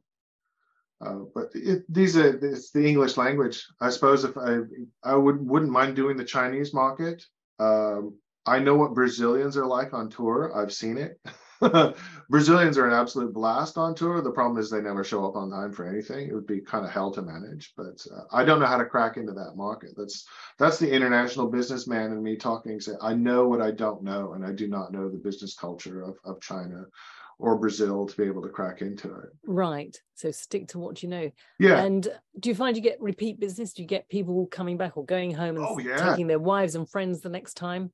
Oh yeah, no, I'm, I'm our best our best client. Yeah, people like, oh, this is just for rich people. No, our best client, he's done seven tours now. Uh, he's a snowplow driver, Right. and anytime he's doing overtime, which has happened a lot this year, so I'm looking forward to seeing him in Portugal. Uh, he- that to him, that's money for his next adventure with me. So he's not a rich man, but he has his priorities correct. Yes. Well, I told him the tenth tenth tour is, is on me. I think maybe I, I might even make a custom tour for him. Maybe we'll just go somewhere together. Maybe like we'll ride Iceland together or something. Oh, that's lovely. Yeah, know, great I, idea. I owe him. He's he, for for putting up with me for so many years, uh, just to have fun. Yeah, I, I'm I'm I'm a better tour operator than I am a tour guide. Has anything really surprised you? Anything that's happened while you've been overseas? I must know the clients. I ended up in uh, a surprise I'm just thinking surprising thing. I ended up in an anti-fa protest in Chemnitz, Germany, sixty thousand strong. Grief. Thousand Germans, uh, anti-fa uh, Germans protesting, and it was really educational to to watch how Germans protest. They're very orderly, like everything you would expect in a German. You, you you see them, you know, they're walking towards the the gathering. They've got the they got their signs in in one hand and their case of beer in the other, which of course is completely normal. You know, here here they They're going to be there a while. yeah, well, we got to bring some beer with us. You know, we're, we're here protesting. It's thirsty work. Um, they they they're organizing that they all they all know their songs. They all they all sing their you know. I, I couldn't tell you what the songs were, but obviously sing and Songs of protest, one assumes. right. Uh, you know, they, they march. Uh, but the other thing was that was uh, shocking to watch was um, the police. Uh, police is all the difference between the United States police versus other police around the world, and just the culture of how they they deal with with stuff like this. Uh, the German police were definitely there. They were all over the place, but they were in small pockets. There's eight of them there, mm, five over there. There's four over there. There's uh, uh, I think there's I think there might be six of them, you know, around back there, but they were never like creating a confrontational line of anything. They were not there in opposition to the people. Um, they were there to help keep things safe. You know, everyone doing fine, all right. Everything. They had their they had their riot vans all set and ready to go if, if need be, but they were not there to fight the people. They were there to help the people and keep things safe and organized.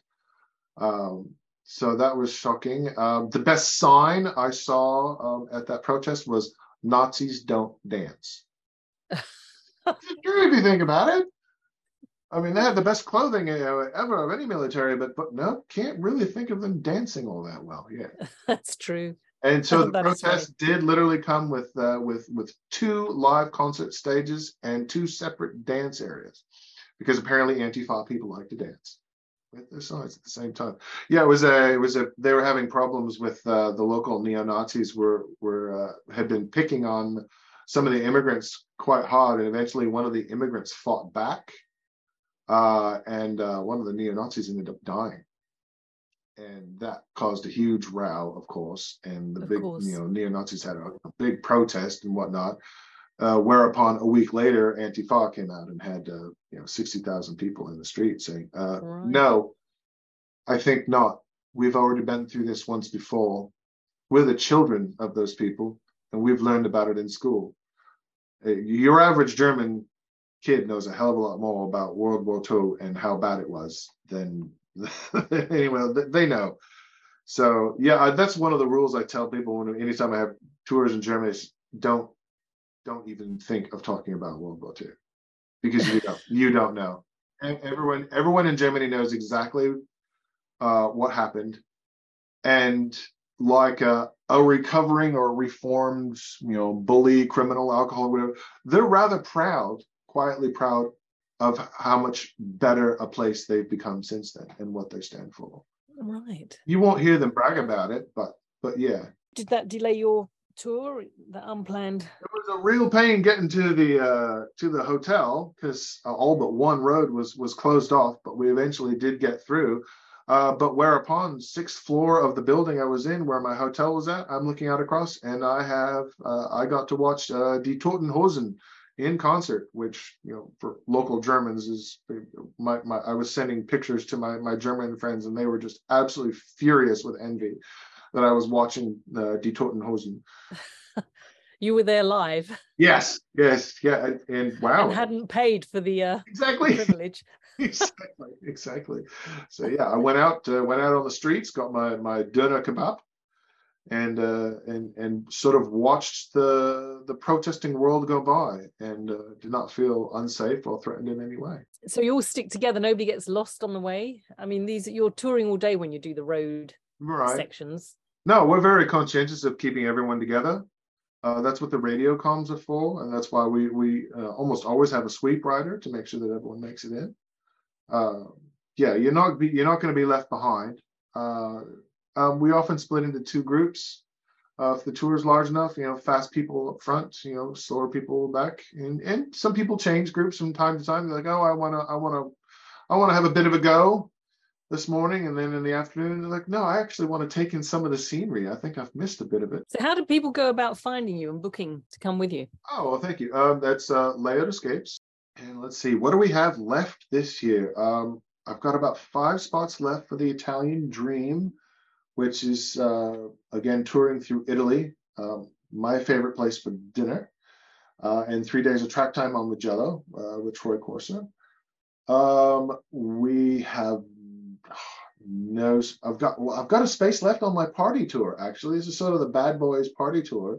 Wow, that sounds interesting. Yeah, it's it's the it's the checkout Brno. Uh, so we're riding uh, Czech Republic and Brno, riding through Austria, um, and Slovenia.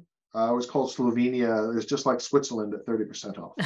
it's a bargain. It, it, looks exactly the same if you're in the mountains. Does it? I haven't been to Slovenia. All mountain. Well, if you're in the mountains, it's all pretty much the same. From from from France all the way to Slovenia, the mountain people are all the same. It's the same food, same type of culture, uh, and whatnot. Uh, yeah, I've got one spot left uh, on the uh, Checkout Brno tour Uh, and that's again, it, that's the Bad Boys tour. You want to hang out with the guys and and have a bit of fellowship, a bit of drinking, and and and get rude and talk about girls, you know, that type of thing. Yeah, you better get your skates on if you want to go this year. Just one spot on that one. Uh, how many? Sorry, I was going to say how many tours do you have a year? Four or five? We've got we've got eight eight different packages this year. But one of them one of them is actually Portimao and Portugal runs uh, this late October November. Wow, awesome! I'm going to be posting up next week what I call the Portimao Track Snack, which is just uh, hotel and track bike and track fees. That sounds exciting. So if somebody doesn't want to do the the road tour, they just want to sneak in to a country, do some track time, and sneak back out again. That's interesting. Good idea because some people haven't got the time to take it. Yeah, it's it, it is the mo- it is very expensive because still because the most expensive part of my tours is the track stuff. But if if that's what somebody wants and and they don't have time to do touring the country, which is a shame because Portugal is just going to be fabulous. But you know, if you don't have the time, you don't have the time. You still want to ride Portugal. I'll help you out. Yeah, it's a fantastic opportunity and not something you can easily arrange yourself. All of these tracks that you go to the trouble of booking, I mean, they're all they sound like they're all the big name tracks. Well, yeah, I mean, I've I've I think I've got 28 rooms booked at the race resort uh, in Portimao. And a lot of times, what happens is is people like, oh, I want to do this, and everything's booked up. I've I've I've got reservations. I've I've got stuff ready to go. Spanish pea in the Pyrenees to Aragon um, is happening in September and October. I think we've got maybe like two or three spots left for that one. Right. Well, I think the best thing is if I just put a link because it's people won't remember which tour is when. Yeah, no. basically, have a look and also, you know, make sure you have a look for next year because it sounds like you get booked up pretty quickly. Well, but again, some of them, some of them have a lot of space. Like the Italian Dream, we've got plenty of space on the Italian Dream. I could squeeze some more people into this Spain tour, Portugal is just starting to book up now. We've got seven people on it. We'll probably end up doing a, a total of 15. And do you offer any sort of track training, any improvement for your riding while you're there? Yeah, actually, for, for most of these tours, actually all of them this year, we're working with Troy Corser and, and his coaches um, at the track first to learn the lines and then work out um, what issues you're specifically working on. They'll video you while you're riding, and you'll go over and look at it. And and then you've got classroom theory with Troy Corser uh, himself. And it, yeah, no, it's it's you go home a better rider, and you'll go home a better street rider as well. I didn't realize. So he's there on every event. Yeah, well, this year he is. Sometimes, sometimes we just do track. You know, do, we just rent track bikes and do track time. But this year we've got all stuff with Troy. Wow, what an opportunity! Yeah, no, Troy's Troy's a good guy. I like working with him. Uh, and again, his his people, uh, uh, Marcel and Marianne and all the all the folks there from they're from the Netherlands, Netherlands and Germany. Yeah, very cool. Uh, people who insist on having peanut sauce with their fries.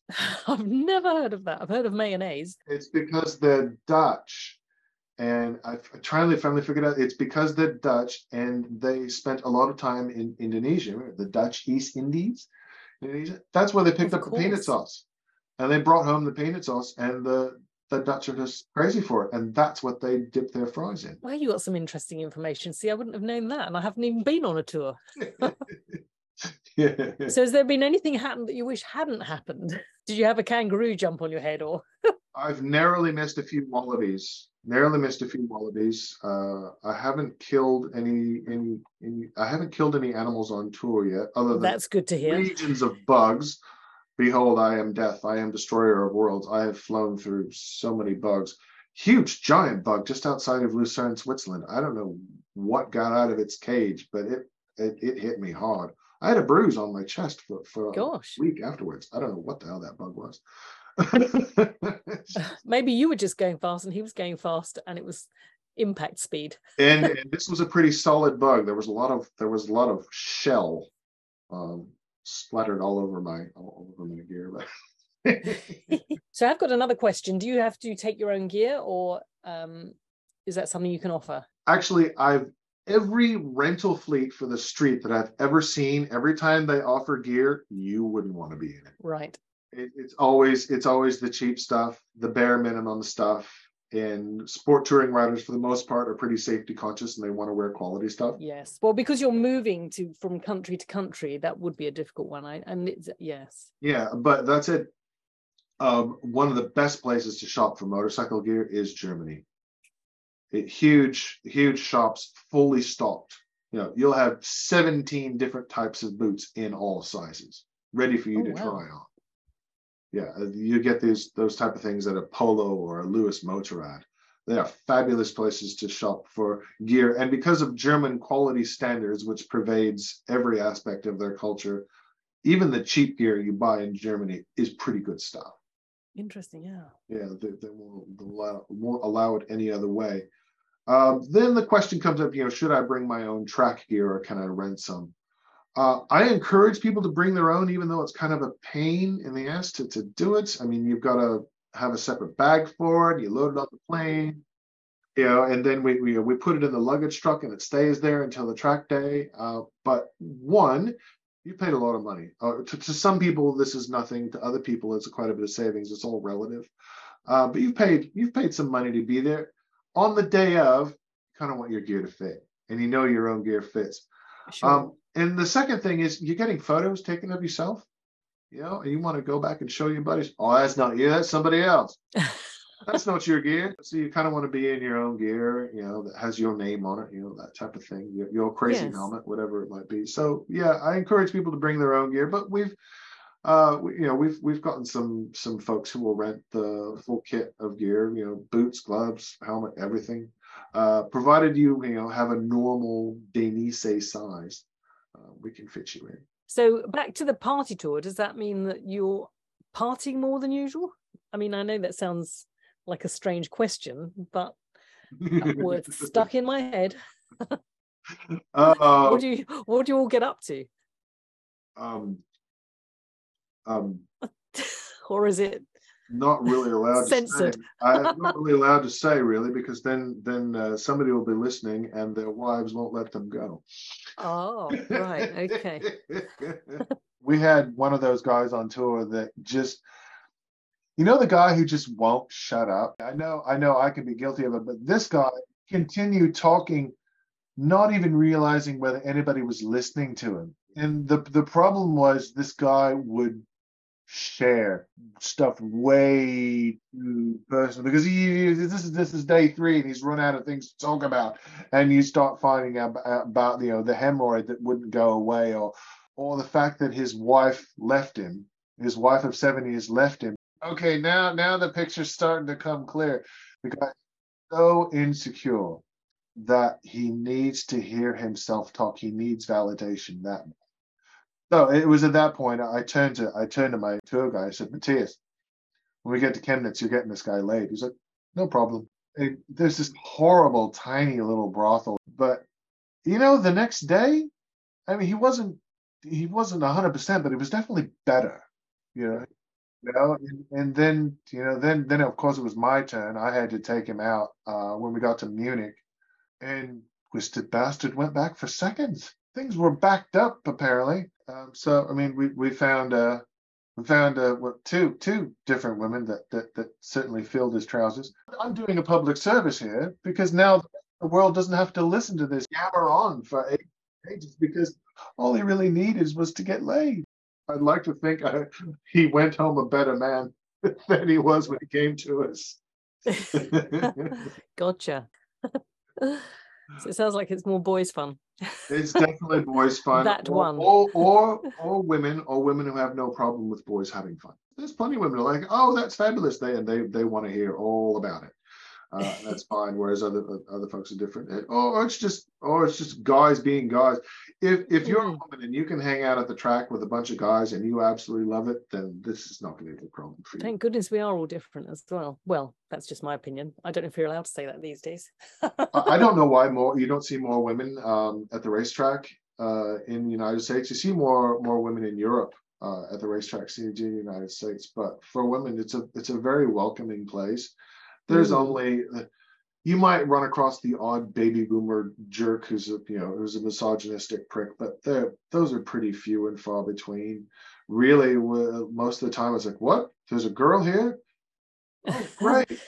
You know, you know, it's increasing. It's increasing yeah. quite rapidly in America. You'd be surprised. And I I went to Yamaha Champ School, and Oh, they great. have a lot of yeah. It was fantastic. Words cannot describe. Made such a difference to my riding. Yeah, I've taken a lot of different courses, uh, and I learned the most in two days from Yamaha Champions Riding School than anybody else. I was astounded by the caliber, caliber, caliber of you know instructors. Just didn't expect that. Yeah, very good instructors. But what impresses me the most about Yamaha Champions Riding School is combined with that caliber is a humbleness. They're not. They're not like I'm. You know, th- there's not a lot of ego there. They're like we're fellow writers just like you, and this is what we've learned, and we want to try to teach you Very genuine. You're right. Yeah, they're trying to help you out by teaching you stuff instead of you know having it be some you know odd messianic thing where you must worship me because you know I'm this great racer and whatnot. No, you've got Yes. you've got true champions there. Cody Wyman, I just saw him at the AIM Expo. Cody Wyman is he's you know junior cup champion from Moto America, and he's he's an instructor there. Kyle Wyman, King of the Baggers champion. Chris Peris, I think, holds the lap record at a couple of places. Nick Ienatsch, no slouch either. He's probably quick, and uh, I have. There's no way I can keep up with Keith Culver on Mugello. I've seen it. I've tried. He's really fast. Yeah, and I had a special treat. I had Freddie Spencer there as well. So Oh, fabulous! it was just awesome. I mean, I was just gobsmacked. Um, and their attitude, as you say, very um, humbling. You know, they Yes. really do want you to improve. They're really into uh, um, helping the motorcycle culture, helping people, stopping people dying on the roads as well. You know, new riders who who go out and try things because they don't have any knowledge of how the bike really works or reacts. We have uh, we have a good relationship with Yamaha Champions Riding School. Oh, right. this year, um, Isaiah Davis, uh, who's one of their senior coaches, he will be joining us on the Italian Dream Tour. And this is Isaiah's first time in Italy, and he's losing weight before the tour. So it's everybody's job on tour to fatten them up. So is he losing weight because he wants to eat all the Italian food? Exactly. Yes, he is, because he knows it's going to be good. Yes, okay. Uh, and fun. he's actually looking for one aspect. The thing I love the most about Italy is dinner. Uh, it's the ritual of dinner, and it's the socializing and the food. It's it's a four-hour ritual of alcohol and food and conversation. And and Isaiah tells me there's something very similar in Puerto Rican culture, and he's actually really looking forward to that aspect of the tour. Is is the socializing and and and the, the, the trick is to carry the perfect buzz for four hours while you're eating and laughing and it- it's it's, it's a contest so yeah isaiah will join us for the italian dream tour uh, in september and then uh, keith culver is joining us for the spanish pyrenees to aragon That's fantastic. yeah So you must have quite a variety of people who end up getting together. You must learn a lot of life stories about sort of a variety of folk who yes who sort of Yeah, um, I can think of like one guy that always sort of pops out. I mean, uh, on the on the Czech tour this year, the Bad Boys Party tour, uh, we have an industrial uh, marijuana grower. I mean, grows a tremendous amount of weed um, legally uh, here in California. Uh, we have a concrete inspector for the state of Florida. Um, we have an aerospace engineer who probably be very interested in talking to the uh, industrial weed grower.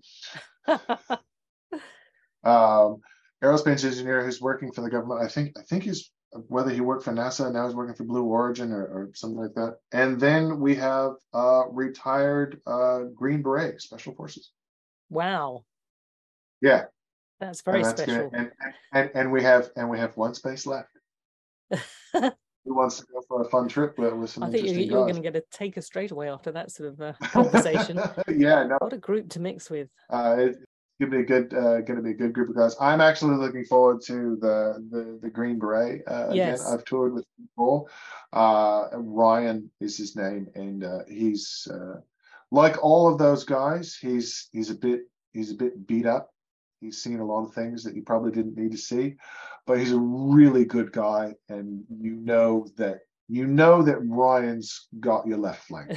yeah, for sure. he's there for you. He's he's he's you know battle loyalty. He, he, there's something special about those guys. Um, another guy I often talk about I've had on my tours uh, is his name's David. Um, and he's one of the rarities in the world when it comes to the super rich, in that he knows uh, he got lucky. He's run a good business. He's passed it on to his kids. He will occasionally sneak in and do a, a 3 a.m. shift with somebody in the company just to see how things are going. You know, he he, he genuinely cares about his employees. Uh, and he has a ridiculous amount of money and he has no problem picking up the check because he knows he got lucky and he's just a genuinely kind and nice individual i always love having him on tour because he has he's such a he's so different from your average you know one percenter right it's nice to know those people actually do exist yes yeah and is there a country that you want to take your travel tour to that you haven't been to oh, yet? Oh, absolutely. I've got two of them. Two of them. All, all I need is track bikes. Um, I've I've already done tours in Thailand, uh, and I want to do. I want to go back again because it's my favorite country for lunch. the average Thai person eats seven times a day, but they eat small, uh, eat small like snack dishes and whatnot. In fact, the Thai greeting, um, sawadee, uh, is not hello. It's um, have you eaten? Oh, really? I didn't know that. It's it's that important.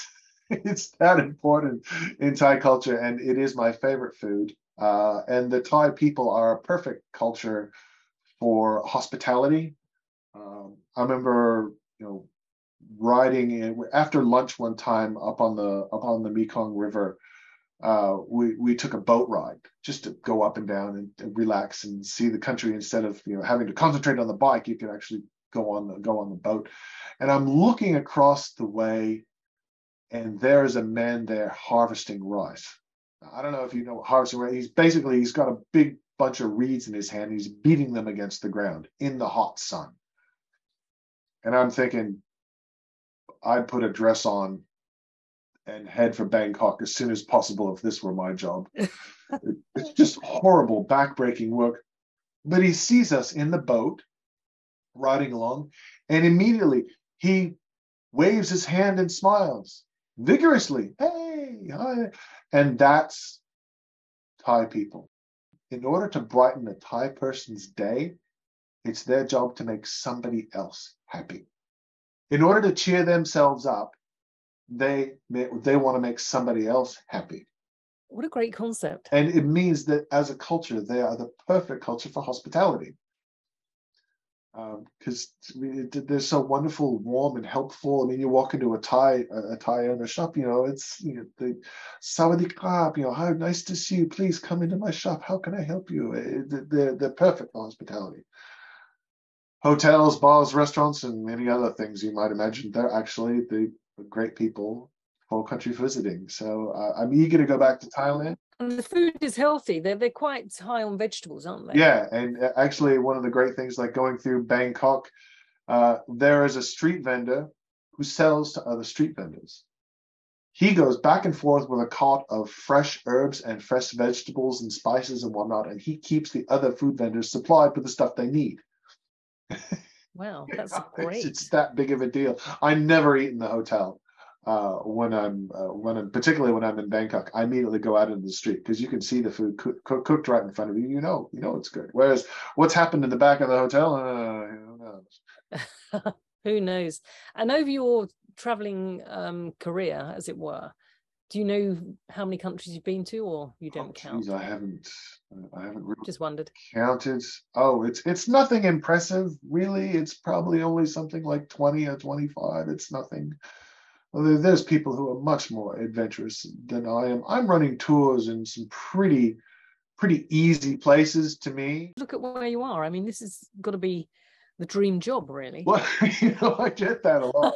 Everybody thinks I live this fabulous life, you know, uh, bouncing from country to country. You do. Well, you look so well and relaxed and groovy. You look like you are having the life. I'm using my liver and passport, as I, I am using my liver, knee pucks, and passport. Um, Um, it's no, it, there's a lot of stress involved, of course, because you know, anticipation and dealing with uh, you know clients and problems and bookings and all that. No, it's it's it's a full time job. Um, you know, and, and thankfully I've got help. I've got some good guides. Um, uh, my wife, uh, operations manager Nancy, handles a hell of a lot of the paperwork. Uh, and clients love her.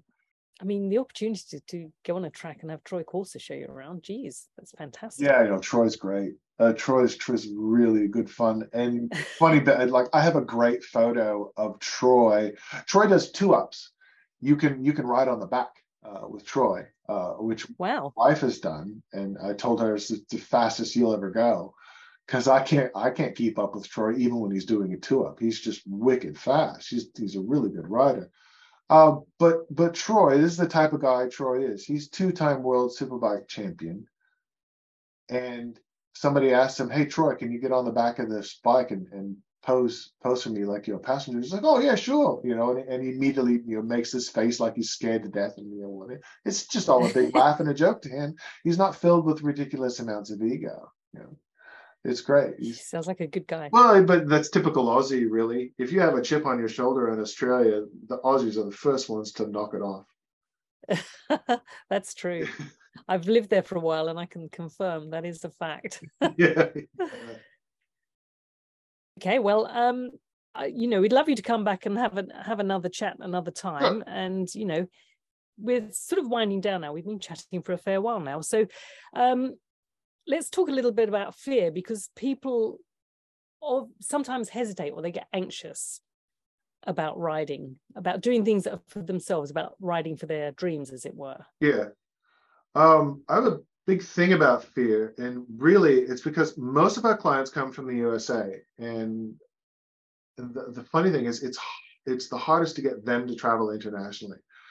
Um, Americans, for the most part, um, don't know much about the rest of the world. And that ignorance often scares them. And that fear of the unknown keeps them from not only learning new things, it stops them from having some really fun, amazing experiences. Um, and often Americans don't realize how extreme our culture is when it comes to individualism. Other cultures place a lot more uh, emphasis or importance on other people. I mean, if you behave yourself, um, you'll be surprised what a warm welcome you'll get um, in, in, other countries where people genuinely do care about how your day is going. Uh, it's not about a thing about being polite. And the irony is this fear of the unknown, the, the traveling, you know, going someplace where you don't speak the language and whatnot. This this comes from a group of people who are pretty good about fear You know, the irony of is this is somebody who is carefully trail breaking into a into a third gear turn, you know, at about 110 miles per hour. This is not somebody who should be intimidated by travel. Right. So you're talking about the fear of going other places. I mean, America is vast, and I think in a way that sort of keeps people locked in. It does. You know, the USA is huge, and so there's lots to see, lots of riding you can do here all over.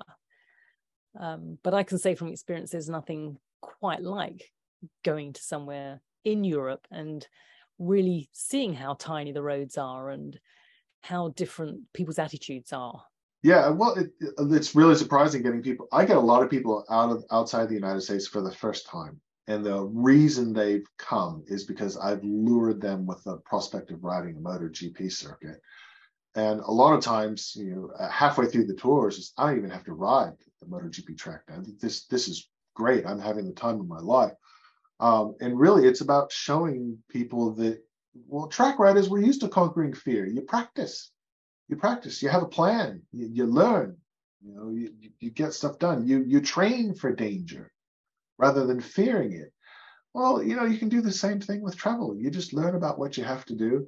And you have to help some people here and there get through some serious culture shock. But on the whole, everyone goes home a better rider, and a more knowledgeable person about how the world works, they return home different.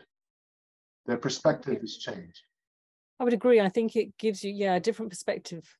As much as you um, see in films little differences, you know, you have your mail here delivered at the end of your driveway, and in London it goes into your front door and onto your mat in your home. Little things like that. And until you actually experience them you don't get that true feeling of perspective. Yeah. or you don't notice them maybe. You see these things happening in films for instance but you don't take them on board so much. Yeah. Yeah, it's like in, in Germany, you've got to punch your ticket. You buy a ticket for the subway and you have to punch it, but there's no signs anywhere telling you to punch your ticket. Everybody just knows you're supposed to punch your ticket. people just know Right. But there's no gate. Yeah, there's no gate blocking you from getting into the subway. There's no security gates or anything. It's just you, you just walk in. but but nobody you have to punch your ticket because if you don't punch your ticket, even if you're holding a ticket, the police come through from time to time and they get you for Schwarzfahren, black riding. You have to have your Oh. ticket punched, and if you don't, it'll cost you like 60 euros or something. because they think you're yes you're not paying for your journey Exactly. You know, it's just little thing. it is fascinating yes little things awesome well thank you so much for joining us i think it's been a real um, interesting chat and i'm hoping a few people listening are going to go i'm going to do that Yeah, yeah. Italian Dream, uh, and and that one slot left on the checkout Brno tour. Come on, come party with the bad boys. yeah that's awesome thanks very much you have a good day kat Cheers. All right. Thanks. Hope to talk to you soon. cheerio